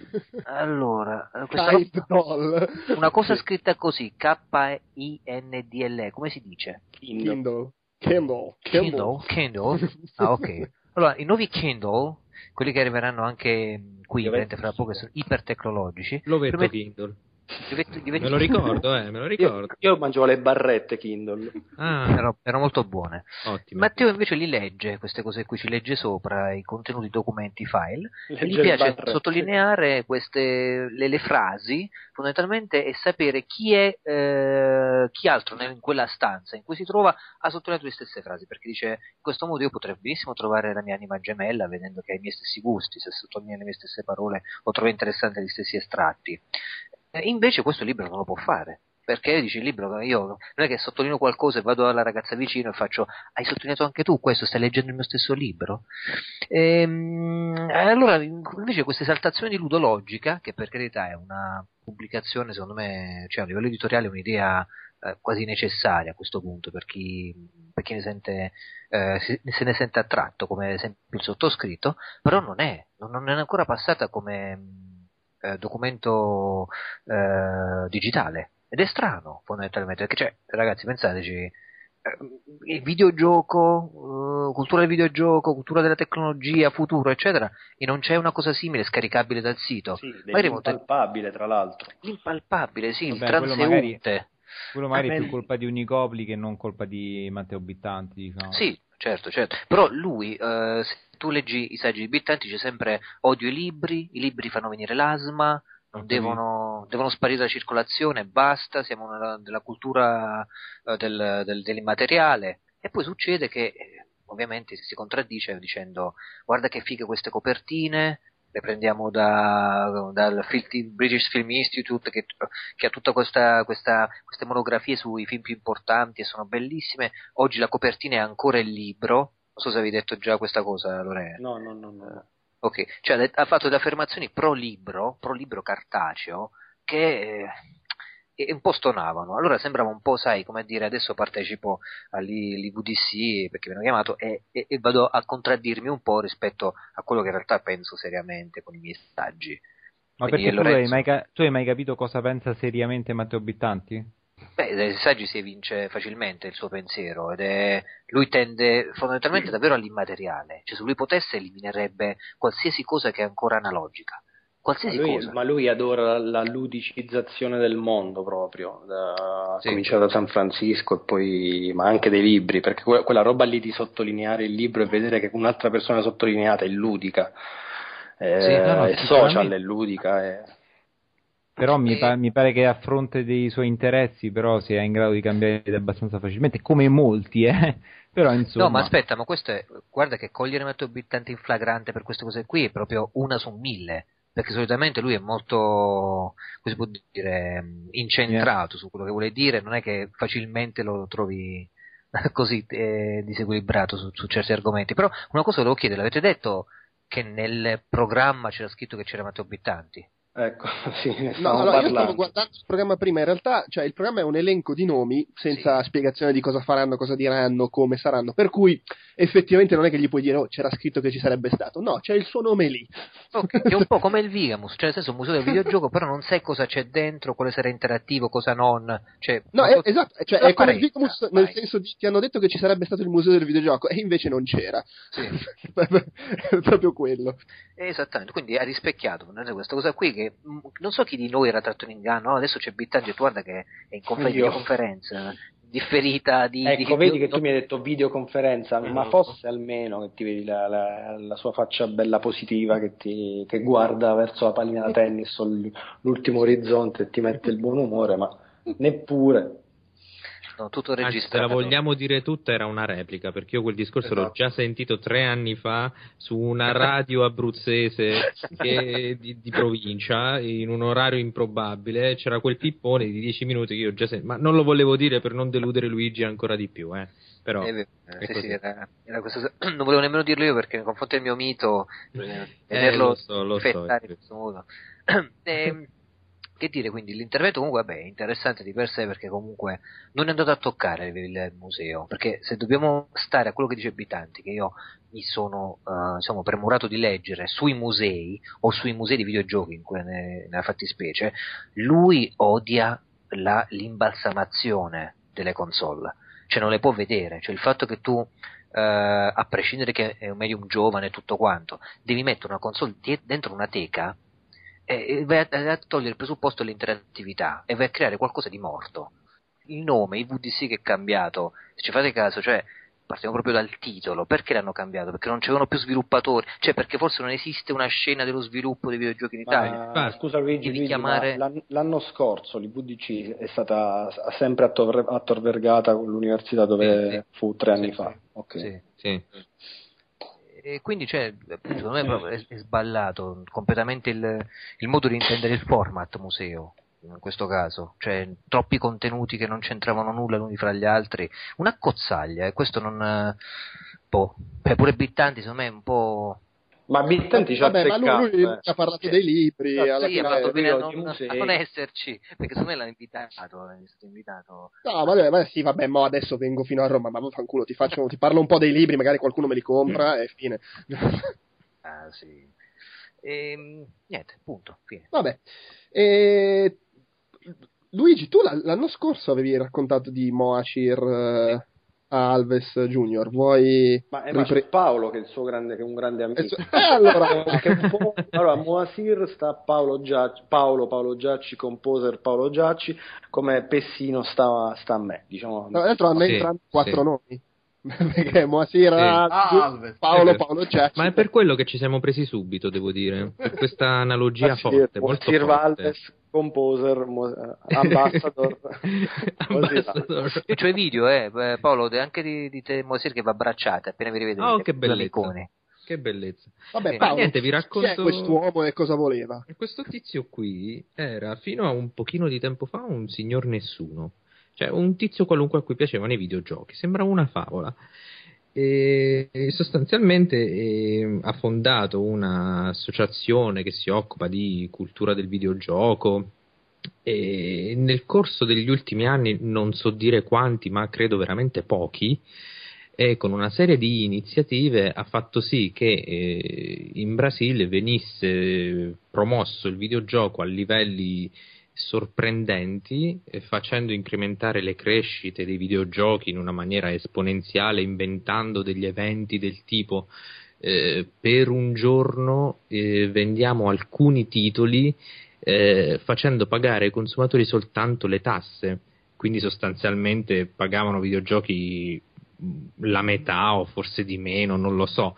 E questi eventi che di solito duravano un giorno fa, registravano milioni di, di, di, copie di giochi venduti, questo trovando accordo con eh, i distributori a, che appunto hanno concesso a, a lui, a Moassir, la sua associazione di fare eventi di questo tipo che hanno avuto sempre più successo e si sono anche ripetuti nel corso del tempo. Tutto ciò finché sostanzialmente lui è riuscito a, ad arrivare sostanzialmente a, al presidente, al governo del Brasile, per cercare di, eh, di, far sì che si rendessero conto di quanto il mercato videoludico fosse effettivamente una possibilità di sviluppo per il paese e ovviamente di ricavi economici anche per, per il governo, insomma, e pertanto con uh, statistiche eh, alcune anche molto a effetto, eh, che riguardavano le vendite, che riguardavano anche gli aspetti culturali legati al videogioco, come per esempio il fatto che ha dimostrato come la violenza in Brasile, e pare ce ne sia moltissima, sia sostanzialmente eh, crollata o gli, episodi di omicidio siano sostanzialmente crollati quando la gente ha iniziato a giocare i cosiddetti giochi violenti, quindi insomma smontando questo mito del, della violenza nei videogiochi che poi ti porta a fare le cattiverie in giro alle persone, ecco. E, e insomma, Come fai le cattiverie in giro alle persone? Eh, no, no, eh. No, no, devo dire di no, sostanzialmente no. Gliel'avete fatte voi a Paolo le cattiverie? Beh, va, no, mh, mm, Lorenzo, ti avevo detto che non ne avremmo parlato. Scusami. Eh, okay.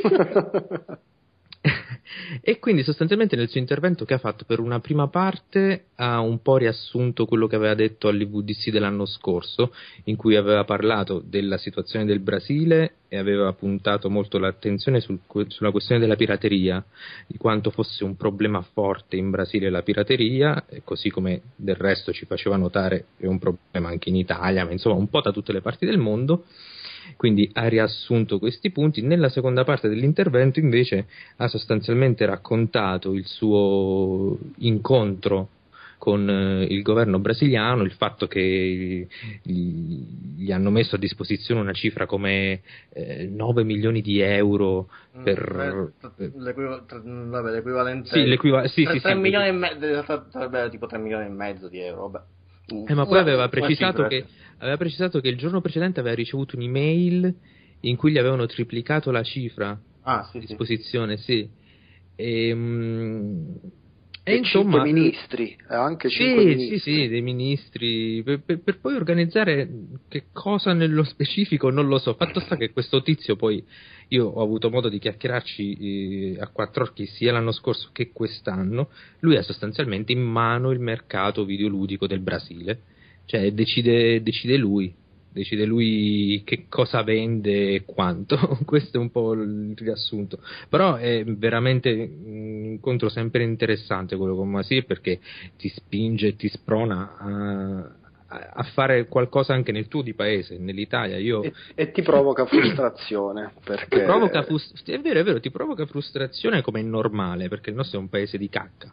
Però ti dà anche effettivamente delle soluzioni attive. Io quando ci ho parlato gli ho detto sì, ho capito tu sei riuscito a fare questa cosa straordinaria in Brasile, ma perché il Brasile, ma, come lui stesso aveva detto, è un paese sostanzialmente giovane, in cui la maggior parte della popolazione è, è, è, giovane, noi invece in Italia abbiamo il problema opposto, siamo un paese vecchio, per cui se io devo andare dal, dal Presidente della Repubblica o al Presidente del Consiglio, o insomma a proporre qualcosa per il mio paese, è ovvio che loro si butterebbero sulla maggioranza de, de, de, delle persone che popolano il paese che sostanzialmente sono i vecchi, quindi a loro magari converrebbe puntare su eh, Maria De Filippi piuttosto che sui videogiochi perché Sì, intratteni no, Paolo, più scusa, persone.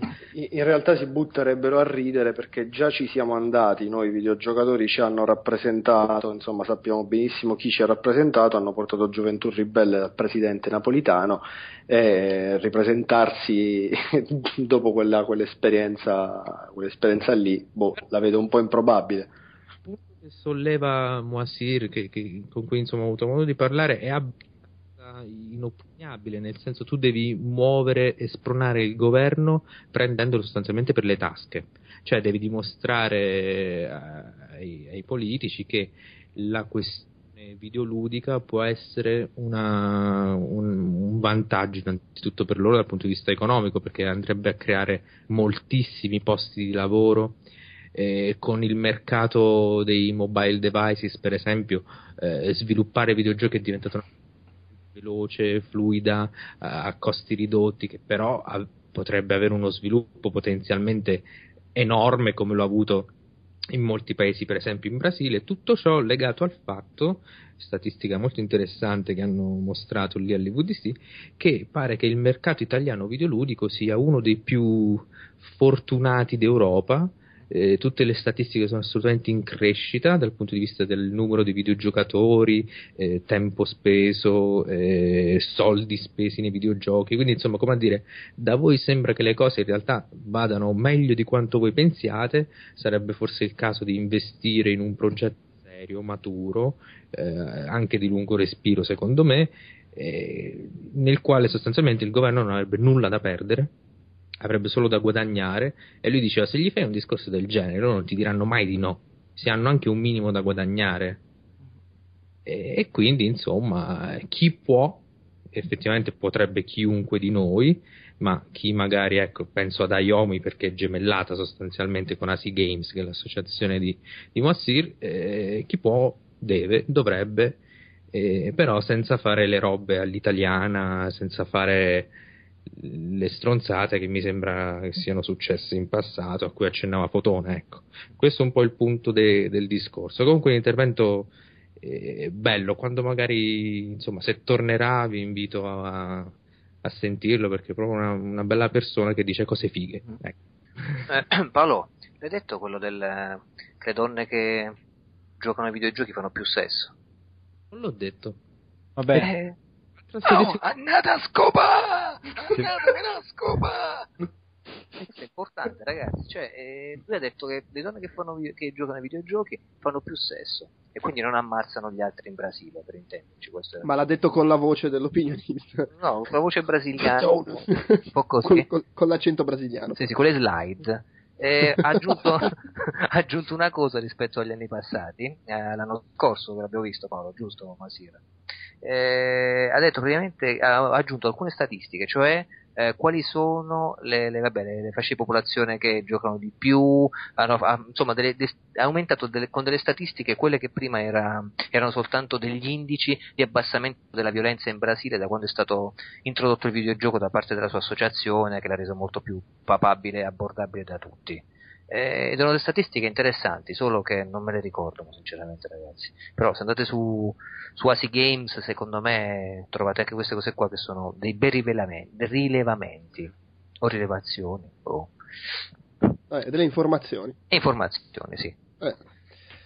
Va bene, eh, passiamo alla conferenza Italia Pasta Pizza Mandolino Calcio, anche se poi lui non, non è strettamente italiano. No, lui, no, no, lui non è proprio, cioè, cioè, lui è, è nato in Inghilterra, infatti Eh, è, è- infatti. è una delle cose che lui ha detto dall'inizio, io sono il più apprezzato sviluppatore de- dagli italiani che però è inglese. Stiamo parlando di, di- di Dino Esatto, Dini, esatto. diciamo, l'autore di Kickoff, eh, Gol eh, e player manager. Ma di Kickoff fondamentalmente. Sì, sì, sì. No, beh, però in effetti Player Manager era una figata. Sì, sì. E vabbè, e cosa, cosa- cosa ci faceva lì? Che ha fatto? Che ha detto? Allora, Com'è andata la partita fra Italia e Spagna? No, quella, quella purtroppo era, il pomeriggio dell'altro giorno, quindi non... Ah, vabbè, niente. ma qualcuno dei presenti è stato al secondo giorno? è solo la mattina. Ah, ok. Eh. Vabbè, dai, pa- parlateci di Dino Dini, Allora. su. Chi, chi- chi vuole parlarne? Vabbè, comincio io e poi via via vi, vi- vi- vi introducete voi così mi correggete delle cazzate che spare, insomma. allora, fondamentalmente, vabbè, lui ha fatto sempre una... Facendo questo preambolo, fondamentalmente si è, eh, ha detto guardate che non sono effettivamente tu- tutta questa cosa, tant'è che infatti lui per ora non sviluppa niente, anzi eh, insegna solamente game design all'Università di Breda, se ricordo bene.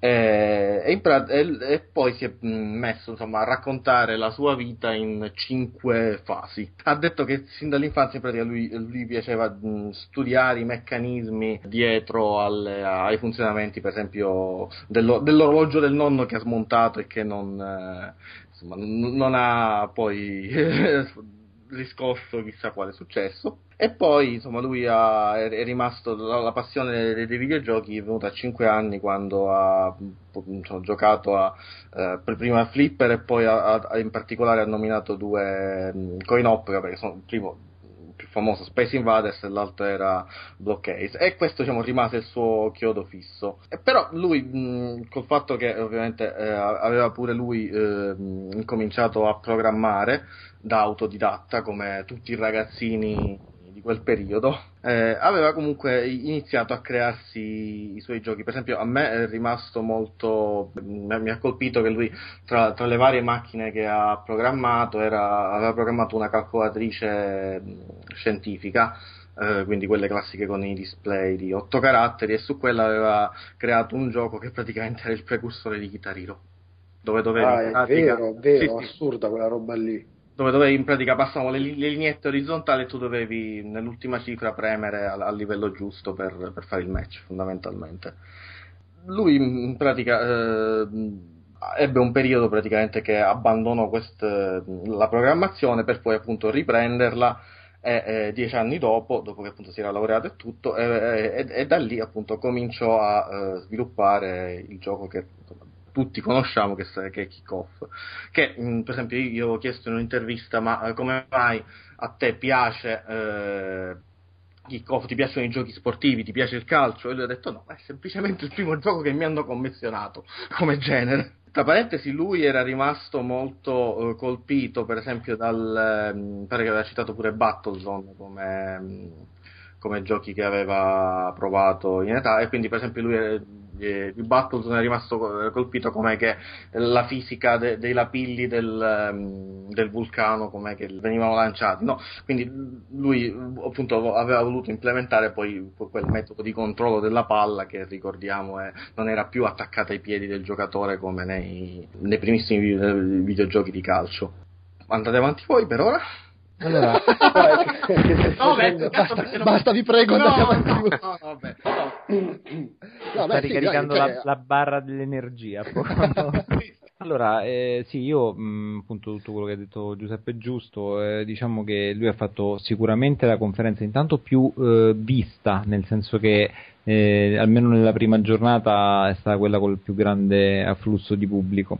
Ma che poi era anche un po' quella più attesa, dai. Sicuramente era quella più attesa, visto che in Italia Dino Dini è una sorta di leggenda, eh, di conseguenza era anche normale che fosse così. E la cosa bella è che lui ha fatto la conferenza in italiano, in un italiano chiaramente leggermente stentato, ma comunque sicuramente molto comprensibile, ed è stato eh, sicuramente un enorme vantaggio, cioè è stata di gran lunga la più godibile anche mh, e soprattutto forse per quel motivo perché eh, Martin Hollis al contrario eh, aveva avuto insomma un interprete aveva parlato in inglese e, e la cosa purtroppo aveva spezzettato secondo me troppo eh, la, la fruizione dell'intervista Ah, di cioè Martin. siamo passati agli interpreti, perché f- fino all'ultima volta che l'ho mandato io parlavano in inglese No, e fine. No, no, no, no, Sì. a, a- a Pa- parte... pa- parentesi, parentesi, Esatto.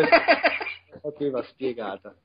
Ah no, continua Peppe, ma stiamo... No, vabbè. in, in pratica, la- la- la- almeno nel primo giorno, visto che era presente, poi nel secondo, per esempio, non c'era, eh, erano- c'era l'interprete ufficiale che era Giampaolo Io, praticamente, che in realtà non dava l'esatta, eh, l'esatto senso di quello che dovevano dire i relatori, ma bensì lui dava la sua versione. E- Era era un po' come, come se come leggessi tipo un testo annotato, eh, per esempio la, la Divina Commedia annotata. Qui, eh, espandeva il concetto, se esatto, magari esatto. eh, non, non Eh, però dai, te- chiaro, cioè, eh, diciamo che aveva un compito un po' ingrato e tutto sommato se l'è cavata bene, dai. Sì, no, no, nel ma senso- benissimo, eh. Alla Però, fine, insomma, insomma, ha fatto non- sorridere che ogni Ah, no, no, ma si sì, spandeva sicuramente. palesemente le, le, le, le, le inglesi. Sì, sì, sì, Martinolli stivo parla- diceva quattro parole e lui tipo cinque minuti di discorso. No, era molto... Romanzava. Sì, sì. No, comunque, comunque sicuramente, vabbè. Eh, di Nodini niente, stiamo riprendendo, eh, diciamo Giuseppe è arrivato più o meno a, mm, al momento di svolta insomma della sua vita, lui ha, ha cominciato eh, facendo qualche programmino qui e lì, eh, fra l'altro inizi relativamente simili a quelli di Martin Hollis e sicuramente a quelli di tantissimi altri programmatori dell'epoca. Eh, momenti che mi riempiono sempre di grande commozione perché io mh, resto fermamente convinto del fatto che si tratta comunque di giorni che mh, sarà difficile ripetere, cioè pur vedendo loro stessi invecchiati adesso, mi rendo conto proprio che hanno vissuto in un periodo che non, non tornerà fondamentalmente, cioè vedere le foto di loro in bianco e nero di fronte ai primi computer che da soli a 12 anni riescono a vendere videogiochi, per carità anche adesso c'è il ragazzino di 12 anni che riesce a vendere giochi su iOS, però ci trovo un fascino insomma minore insomma in No, quello il, che il fascino è che vero, è molto diverso, però allo stesso tempo le- le- il modo in cui sono emersi il mercato digitale, i giochi indie, iOS è un pochino, non è Ma- proprio ma- uguale, ma è un po' il ritorno di Ma, quel ma infatti lui diciamo poi trae, trae una conclusione secondo me anche abbastanza amara alla fine dove lui paragona praticamente il mercato iOS e indie come l'unica cosa che potrebbero nuovamente eh, risollevare l'industria fondamentalmente. Eh sì, A- ma- ma- a- altrimenti ma- siamo destinati tutti a soccombere. Ma non credo sia casuale che Mm. mo- di, di molta della gente che all'epoca erano i grandi, Esatto. eh, cioè non sono tantissimi quelli che si sono riciclati bene nel- nell'industria attuale, molti stanno riemergendo adesso, cioè tipo c'è Jeff Minter che improvvisamente è su iOS, fa fuori fa 18.000 giochi all'anno, eh, Mulino si è rotto le palle di sparare cazzate per Microsoft ed è, tor- ed è tornato, cioè torna- alla fine è tornato a essere indie, cioè non penso sia un caso che poi Esatto. questi vecchi finiscono da quelle parti. No, Comunque no, scusa. Matti. No, no, ma stavo parlando soltanto proprio di una, di una questione di, di fascino, sicuramente legato anche a, a- a un'altra epoca, insomma, Certo, cioè il sì, fatto sì. che adesso un ragazzino smaliziato ha un sacco di strumenti, cioè c'è quasi come dire un, eh, quasi un surplus di informazioni che, un- che un- anche un dodicenne ha a disposizione per riuscire a capire cosa deve fare, mentre invece comunque i ragazzini di- che avevano 12 anni nel 1979 chiaramente vivevano tutto un altro mondo, cioè tutto un senso di scoperta diverso, ma questo chiaramente è tutto un altro discorso che meriterebbe una puntata a parte. Eh, tornando a Dino Dini, eh, chiaramente la sua vita cambia nel momento in cui, pur non essendo un grande appassionato di calcio, come lui stesso ha ammesso, ehm, decide appunto di eh, fare un gioco di calcio nella consapevolezza che prima di lui non, non erano state realizzate, sempre a suo parere chiaramente, simulazioni del, del gioco del calcio particolarmente realistiche. Naturalmente la, la gestazione di kick-off, ehm, fra l'altro, non è nemmeno troppo travagliata, ma quello che, eh, che è durata insomma una quindicina di mesi, se non erro, eh, quello che lui stesso faceva notare, magari rivolgendosi ai programmatori in erba adesso, è che non è che lui così ci ha messo 15 mesi per fare kickoff, punto. Eh, diciamo tutta l'esperienza di 10 anni di programmazione fra calcolatrici, come diceva Giuseppe, eh, computer eh, antidiluviani, eccetera, gli è servita eh, in maniera estrema nella, nella programmazione chiaramente di, di, di kickoff. Quindi era come dire, non è che Dino Dini è l'enfant prodige che si è svegliato un giorno e ha deciso di fare kick-off, è, è arrivato a kick-off attraverso un percorso di, di, dura fatica, fra l'altro passando anche un momento molto colorito del, del suo bellissimo intervento, peraltro, ehm, da, dalle riparazioni degli Atari ST, che è stato un momento della sua vita particolarmente interessante. Ehm, comunque appunto arriva Kickoff, arriva poi Player Manager che è il progetto di cui è più, ehm, più orgoglioso, più, sì, più fiero perché eh, effettivamente nel 1990 un gioco che riuscisse a combinare un'ottima parte giocata con una componente tattico-strategica comunque di buon livello, perché era addirittura possibile dall'editor eh, decidere di impostare esattamente la posizione degli omini in base a dove si trovava il giocatore controllato dal, dal dal giocatore umano, insomma, modalità poi ripresa in via pro di FIFA, fra l'altro, anni e anni dopo, ehm, era comunque gli davano effettivamente una, una marcia in più rispetto a tantissimi giochi del genere. Eh, poi arriva Kickoff 2, cui, su cui lui non si è soffermato più di tanto, però forse perché a quell'epoca mh, anche Steve Screech aveva cominciato a, ad aiutarlo un po' di più, ma comunque lui, penso, da quello che ho capito, percepisce proprio Player Manager come il suo, come dire, coronamento maggiore. Dopo Kickoff 2 cominciano i problemi, perché arriva un gioco chiamato Sensible Soccer e si percepiva proprio da come ne parlava che Sensible Soccer gli ha cambiato la vita cioè, nel senso, gli ha, gli ha distrutto l'esistenza. Gli ha distrutto l'esistenza, quelli Sensible Soccer, ma anche i suoi stessi datori di lavoro, praticamente. Perché, sì, perché praticamente... ha, raccontato con, con sdegno di, che anche praticamente Anco gli ha detto che non, è, non, è, non, dovevano la loro fiducia a lui, cioè non gli dovevano niente praticamente. E anzi, Anco stessa era in trattative praticamente con quelli, con gli sviluppatori di Sensible Soccer. Madonna, che tristezza. Sì, sì. E infatti poi Gol, che, che, era praticamente Kickoff 3, ma lui non poteva usare il marchio perché Gol eh, poi lo pubblicò con la Virgin, eh, riuscì a vendere 80.000 copie il primo giorno dell'uscita o la prima settimana, scusate che non mi ricordo esattamente bene, che è comunque una cifra enorme, ma eh, le vendite poi calarono improvvisamente proprio perché ormai eh, il periodo di, di quei giochi di calcio fatti in, in modalità kickoff, chiamiamolo così, con lo stile di kickoff era era giunto al termine. Ultimo, ultima bastonata che lui ebbe nella sua vita e, e bastonata determinante fu un aneddoto relativo a Dino Dini Soccer per Mega Drive, uh-huh. che fu il suo ultimo gioco di calcio, probabilmente un'ennesima riedizione di Kickoff naturalmente per il Mega Drive. Ehm, che ebbe la sfortuna di uscire esattamente con eh, lo stesso giorno dell'edizione di FIFA dello, dello stesso anno e quindi insomma si trovò a competere con questo colosso e ovviamente ne, ne uscì massacrato a livello di vendite.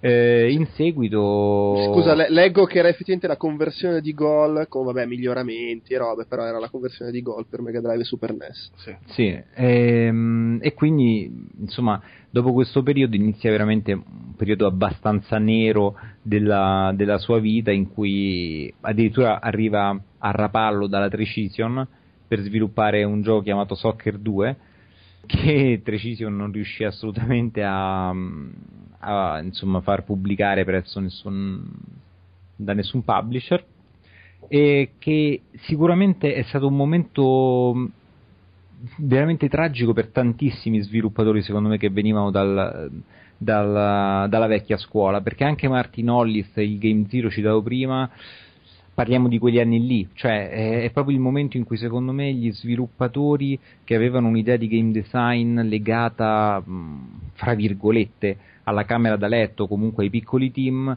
si scontrava con la realtà del mercato. E sono innumerevoli i nomi appunto di, di grossi esponenti dei, della programmazione degli anni 80 poi distrutti dall'era PlayStation perché come eh, come diceva proprio lo stesso Dino Dini nella sua conferenza, Sony eh, mise praticamente, pose delle barriere eh, di, di, ingresso, quindi alla produzione dei giochi eh, a livello, come dire, commerciale.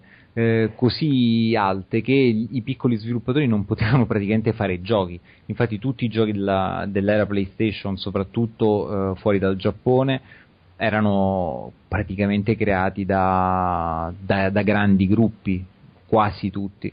E lì infatti iniziò praticamente il suo declino, un declino che lo portò a un certo punto a doversi trovare proprio un altro lavoro, perché si rese conto che eh, con, eh, con, i videogiochi non riusciva assolutamente più a camparci e quindi è, è in questo momento che lui decide di eh, passare a tempo pieno diciamo, a fare il, il professore all'università eh, se, cioè, tenendo comunque sia sempre d'occhio il mercato perché chiaramente eh, ho avuto anche la sensazione che lui volesse parlare di Kickstarter ma in realtà se ne è tenuto un attimo lontano perché secondo me qualcosa bolle in pentola ma sta cercando di capire qual è la strategia migliore per riuscire a creare qualcosa trovare dei finanziamenti, insomma rientrare nel giro.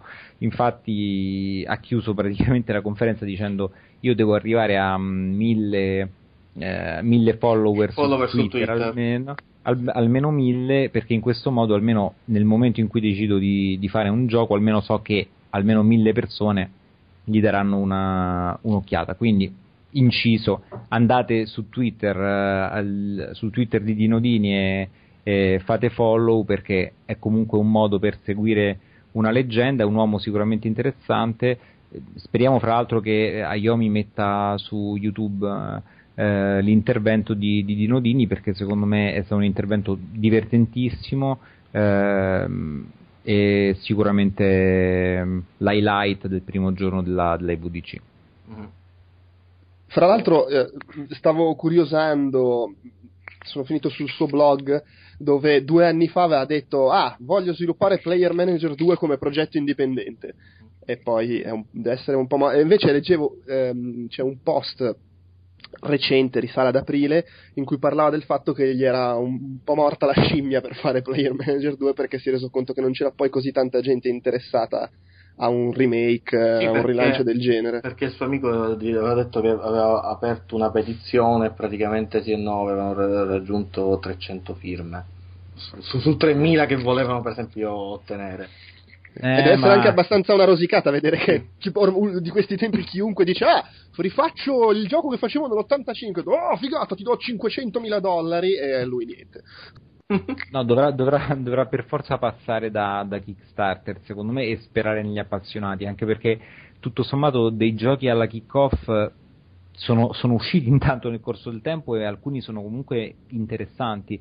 Io ho, ho provato un po' la demo di, un- di una serie chiamata New Star Soccer per PC, che è comunque una visuale, chiamiamola forse leggermente più alla Sensible Soccer che, che alla, che alla kickoff, ma comunque parliamo sempre di giochi visti dall'alto, quindi ecco il pubblico, fra virgolette, di giocatori di kick-off o comunque di giocatori di Sensible che vuole eh, un gioco, come dire, migliorato con lo stesso stile, non è che non ha scelta per niente, c'è una scelta abbastanza, Comunque la, abbastanza serie, la serie New Star secondo me è ottima. Io comprai New Star GP e New Star laser, laser eh, Racer eh, New Star Mhm. qualcosa.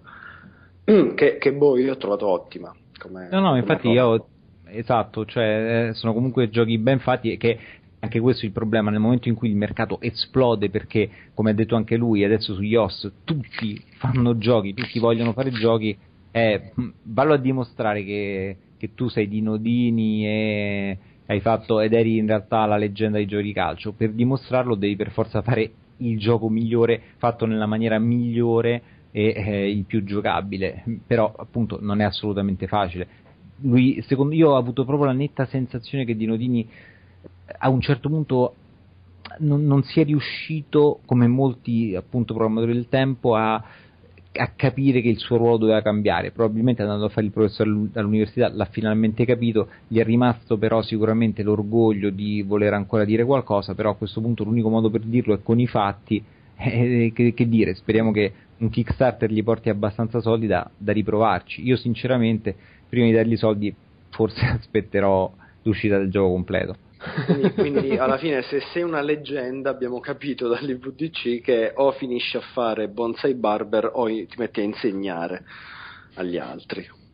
o, o regali Eh. i dischi di Master Doom per il museo dischi master di Doom per il museo Eh, tra l'altro io ricordo nel, a ini- tipo una decina d'anni fa c'era un gioco simile a Sensible si chiama Total Soccer se non Sì, sì, sbaglio Total Soccer ce l'ho, è molto bello, è, è in realtà è molto è kick-off praticamente Total Soccer. ah è palla- più kick-off che Sensible Sì, Soccer sì, sì, sì, era proprio, era proprio kick-off, infatti addirittura riuscì a rimediare non so dove uno, un joystick a micro switch per PC con l'attacco proprio l'attaccone MIDI grosso di dieci anni fa insomma e ci giocai un po' ed era comunque effettivamente un clone di kick-off molto ben fatto. Vedi, vedi. Ricordo che all'epoca, "Eh, però su, su PC non c'è PES, bisogna giocare a FIFA. No, giocate a Total Soccer, ma vaffanculo. No, eh, sicuramente era un gioco ultra di nicchia, però era, era un clone di kick-off eh, ben fatto insomma sì. Va bene, eh, a questo punto si deve passare alla seconda giornata dove c'era però solo Giuseppe la mattina, giusto? Sì, sì. Ok, c'erano delle cose interessanti. Io ho messo in scaletta le tre che hai detto, però dimmi pure se no, vabbè, possiamo anche evitare. Ma guarda, cioè, io personalmente sono rimasto solo legato effettivamente a quella, alla prima, quella di BDB, di Bonaventura di Bello. Più che altro Ok. perché insomma comunque le avventure testuali e, e- e poi seguitografiche mi, interess- mi, sono, mi sono sempre interessate. Poi lui l'ha buttata anche in pratica su- sulla sua carriera, poi raccontando alla fine anche i soliti retroscena di come è nata Zap e, e TGM. Esatto, perché Bonaventura di Bello è Sì, sia sì. un nome storico da stampa specializzata italiana, sia uno che faceva avventure testuali, giusto? Esatto, esatto, esatto. Infatti la prima parte praticamente l'ha incentrata su come lui vabbè, ne- eh, ha, ha avuto come prima, prima computer lo ZX Spectrum, di come eh, ai tempi per lo ZX Spectrum aveva sì no 16K, allora ha dovuto a un certo punto espanderlo eh, a 48, ma siccome il negozio più vicino dove vendevano l'espansione di memoria era tipo a 100 km da dove abitava, allora è andato là e col fatto che aveva comprato questa espansione di memoria, il negoziante gli aveva rifilato uno dei giochi assieme come promozione, eh, quello che si era sbolognato era Planet of Death che era appunto la- una delle primissime eh, avventure testuali. E, e lui, diciamo, però, ebbe questo interesse, da, da qui nacque praticamente la sua passione per le avventure testuali e si procurò eh, un programma che si chiama The Kill per generare pre- mh, in maniera procedurale eh, le avventure perché tu praticamente andavi a mettere le location, i testi, eh, gli oggetti, i verbi possibili perché comunque aveva sempre un parser molto limitato stiamo parlando de- di, di frasi del tipo prendi oggetti, prendi mh, torcia, vai est, no? eh, combinazione fondamentalmente di due parole. E tra parentesi, questo The Kill, eh, lui in pratica cominciò a, eh, così anche per gioco, a diffondere il suo primo gioco realizzato con The Kill. Ehm, e poi lo inviò anche a un concorso che si chiamava, di una rivista che mi pare si chiama Load Run, qualcosa del genere. Eh, il- la questa avventura si chiamava mh, Dimensione Sconosciuta.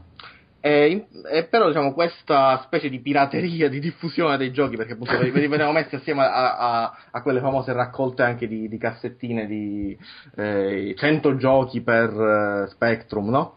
Eh, Certo, certo. gli- gli- gli fece diciamo guadagnare fama tant'è che infatti um, siccome a quei tempi c'erano anche quelle famose riviste dove eh, c'erano allegato le cassette con, gio- con giochi inediti e in pratica lo contattarono per eh, fare prima eh, tre giochi al mese, tre avventure al mese per eh, lo Spectrum e poi visto il successo anche per Commodore 64 infatti lui passò anche fortunatamente c'era pure questo- questa versione di Kill anche per 64 e si procurò questa qua. Poi addirittura visto anche il, il- eh, il successo mh, e quindi mh, perché vedete per ogni avventura gli davano al mese per, per avventura 500.000 lire quindi ci sta 500.000 lire Sì, ad sì, sì. avventura. ad avventura quindi e lui dava, faceva 6 considerando Commodore 64 e Spectrum 6 avventure al mese Fatto. Vabbè, dai. Eh, sì. Eh, in- in- infatti lui praticamente si trasf- aprì la sua prima software house si trasferì a Milano eh, dove appunto diceva che f- sfornava giochi a tempo pieno a malapena c'aveva il tempo per dormire poi addirittura gli commissionarono pure ehm, diciamo per, per una collana che comunque durò poco avventure per, S- per MSX solo che eh, in pratica non esisteva quel fantomatico tool e lui eh, in pratica se, se lo dovette creare, eh, però fortunatamente ehm, c'era già qualcuno che ha, lavoro su una cosa del genere e ha raccontato che praticamente questo Enrico Colombini di Avven- che aveva cre- creato Avventura nel Castello per Apple 2 se ricordo bene, eh, in pratica lui aveva la necessità di, di contattarlo per, dare- per chiedergli appunto aiuto, consigli su- sullo sviluppo di questo tool. Raccontò di come lui lo chiamò una domenica mattina presto. E questo qua praticamente gli ha detto molto disponibile, dice sì, vabbè, però magari puoi richiamare tra un paio d'orette, sai com'è. tra parentesi, mh, queste avventure così testuali, che poi sono fondamentalmente degli ipertesti, anche se non sono esattamente paragonabili, che so, ai libri giochi per intenderci, esistono ancora, tant'è che infatti questo Enrico Colombini, per esempio, ha, ha realizzato per iOS eh, un, un'avventura che si chiama Lupustra Temporis. Cioè, sono perfino sul canale Sì, sì, di Xbox. Esatto, esatto, esatto. E poi, vabbè, lui si è buttato un po' anche su, a livello nostalgico nel frattempo, no- non parlando solo della sua produzione, ma un po' diciamo di come mh, a quei tempi contava tanto la parte proprio testuale di lettura e soprattutto l'immaginazione eh, che si faceva il, il giocatore fondamentalmente. Eh, e questa immaginazione cioè, eh, e soprattutto le limitazioni tecniche dell'epoca venivano sopperite come tu ben sai dalla tua fantastica collezione che hai da te praticamente da tutti quei gadget filis che si trovavano all'interno per esempio delle avventure della Infocom Sì, sì, sì.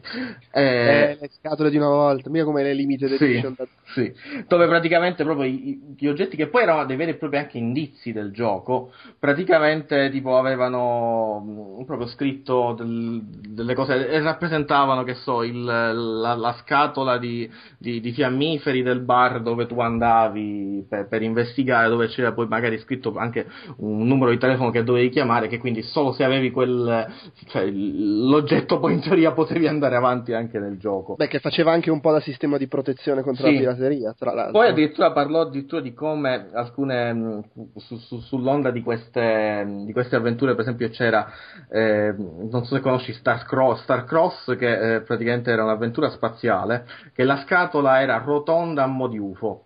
Che infatti, infatti diceva che, quando, quando- che, che era una tragedia quando lo vendevano diciamo originale all'estero, perché da noi ovviamente se ne vedevano pochi di giochi originali, praticamente cascava sempre dalle- da- dagli scaffali, vista la, vista la forma.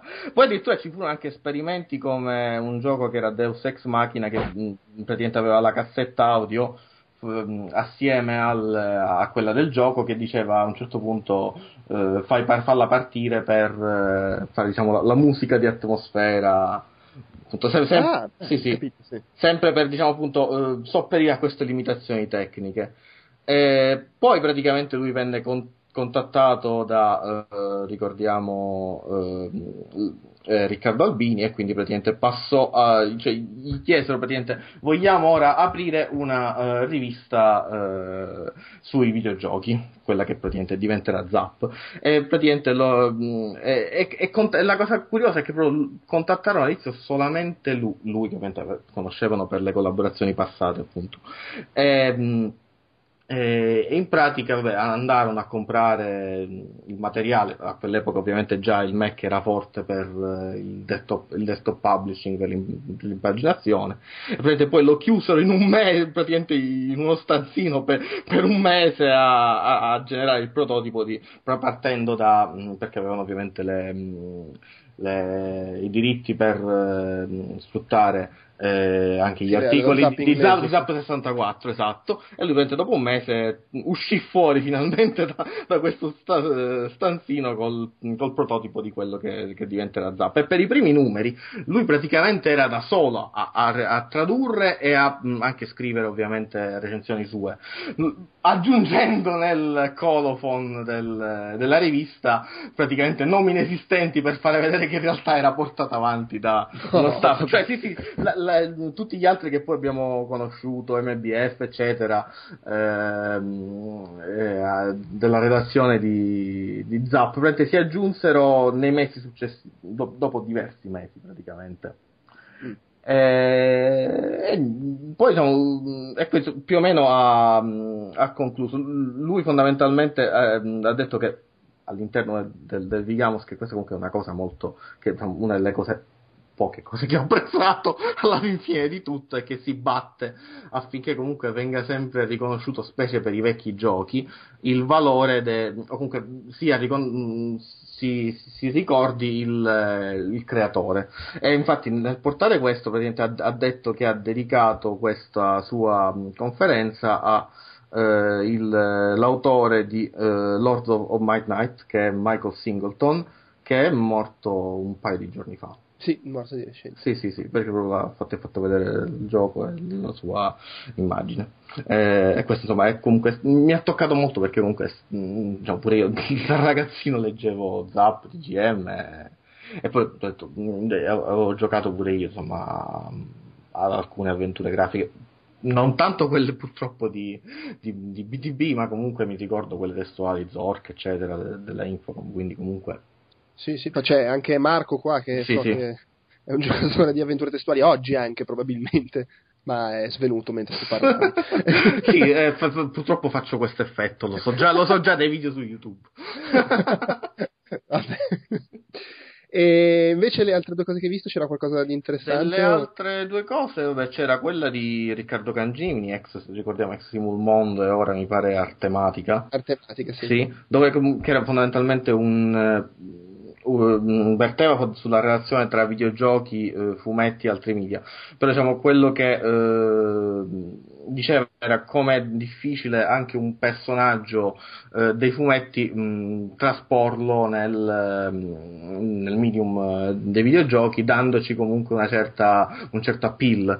Eh, Ti Perché loro che- hanno sì. lavorato su Giulia, se non sbaglio. Sì, loro su Giulia, su Dru- Druna, se mi ricordo bene anche come, come avventura, sì, perché fondamentalmente Simul Mondo faceva solo quattro tipologie di giochi, avvento- avventure sportivi, eh, giochi per vabbè, ragazzi, adver game, e da là. Vabbè, no, giusto, sì, Sì, sì. poi all'epoca di Simul Mondo avevano fatto i giochi di Sì, Dylan sì, Dog, sì, esatto. eh, Sì, sì, infatti eh, in realtà lui era partito da questi qua, da, tutte queste famose, eh, famosi giochi che erano, se ti ricordi, con uscite tipo mensili in edicola. Sì, sì, così. avevano fatto prima due giochi proprio nei negozi di Dylan Dog. C'era Gli uccisori, il ritorno, esatto, il, es- il ritorno de- degli uccisori e l'altro era quello di attraverso attra- lo specchio. attraverso lo specchio, esatto, cioè una, una- Erano una- uno d'azione e un'avventura Sì, grafica. che poi era di quello d'azione, quell'engine, se ti ricordi, era stato traslato in tutte le quasi tutte Esatto, le sì, avventure eh, ed, in edicola. Ma ne avevo anche comprate diverse di quelle in sì, anch'io. Purtroppo non ce li ho più e questo mi sto mangiando le mani. Cioè, poi ti ricordi comunque avevano, infatti l'avevamo pure citato anche i, gli altri mh, esperimenti oltre al, a questi qua, poi alla fine ci fu anche se ti ricordi cos'era Time Runners, una cosa del genere. Sì, di- sì, sì, sì, Time Runners, qua- pure di 40 quello. uscite, 40 uscite in edicola, stile le raccolte per- più disperate. Te- temo di averne ancora qualcuna. Sì. qualche parte. Comunque, Sì, sì, ho detto, fondamentalmente lui diciamo, è, appunto, è, è, diceva come era appunto difficile dotare un personaggio di un videogioco di un anime, di come avevano appunto lavorato a stretto contatto nel caso di, di Druna e di Giulia, e di Giulia addirittura aveva fatto vedere di- in un numero che tipo è- c'erano loro eh, disegnati nel- in, alcune vignette che tipo la con la scusa in, in quella storia che volevano intervistarla per fare un videogioco, quella cosa autoreferenziale.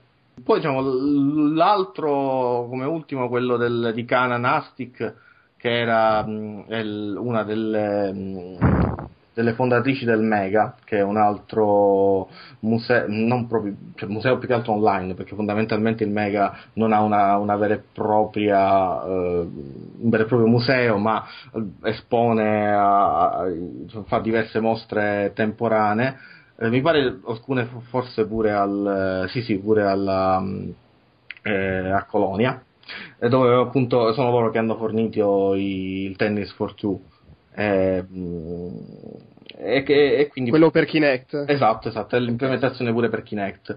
Eh, in pratica là era un- de- dei pochi interventi che verteva effettivamente ripensandoci su eh, di preservare comunque il, ehm, le opere, ma mh, le- per esempio nel, nel loro caso loro proponevano il problema che eh, sì, dici, mh, puoi preservare le opere anche semplicemente regis- mh, facendo, registrando filmati di gameplay, no? E riproponendoli ormai eh, sui vari mezzi, scaricandoli su YouTube dove ti pare, no? Cioè, mh, e in quel caso la, la macchina, l'hardware su cui gira, vabbè, è importante ma fino a un certo punto.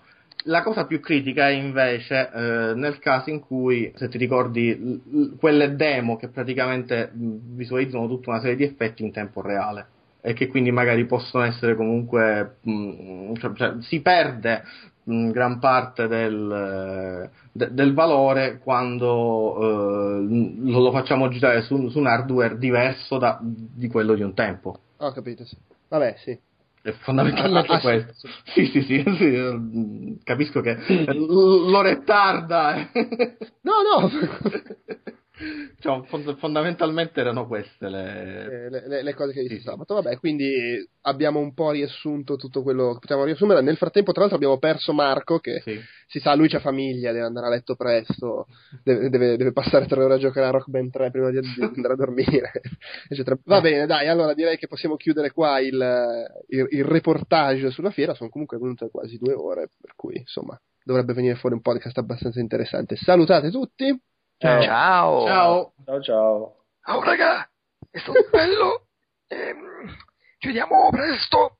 Eh, mi raccomando, andate a scopa, andate a scopa.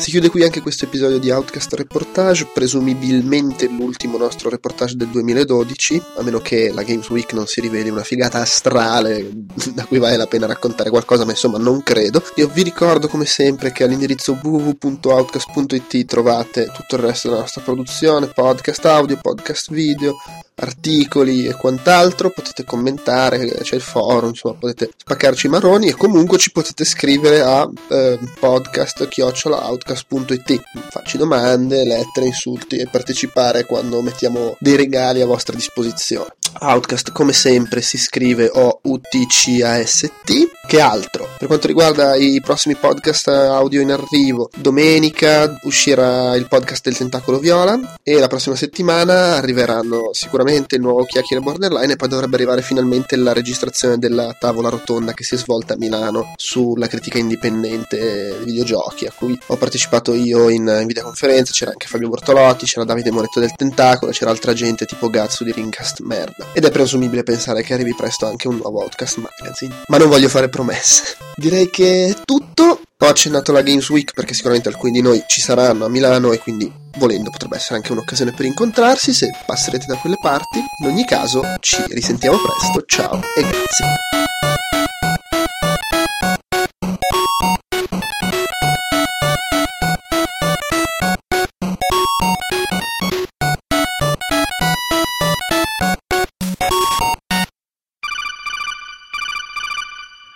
Sapete soltanto criticare, fate schifo tutti quanti. Ah, guarda, io non l'ho neanche visto. cui Ecco, non- è ancora peggio, capito? Ah, ma io, mi, io mi limito a Eh, dare la voce a chi c'è stato. Ma tra l'altro è questo dice no, gratuito, ma... vi fanno una tessera dei Yomi gratuita.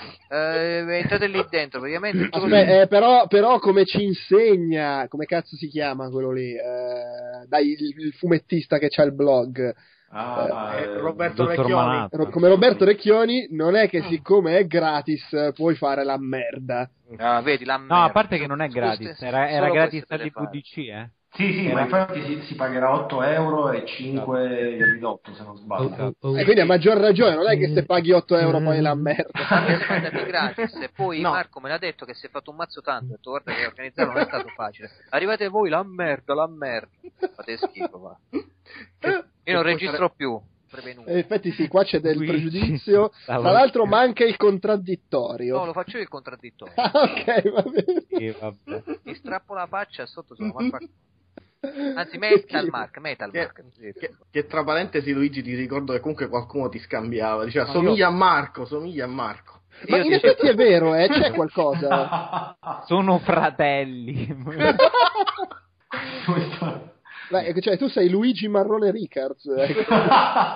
Solo dire le parolacce, sapete. Marco non le dice le parolacce perché è molto più fine e gentile di voi. Voi siete ah. amici. Vabbè.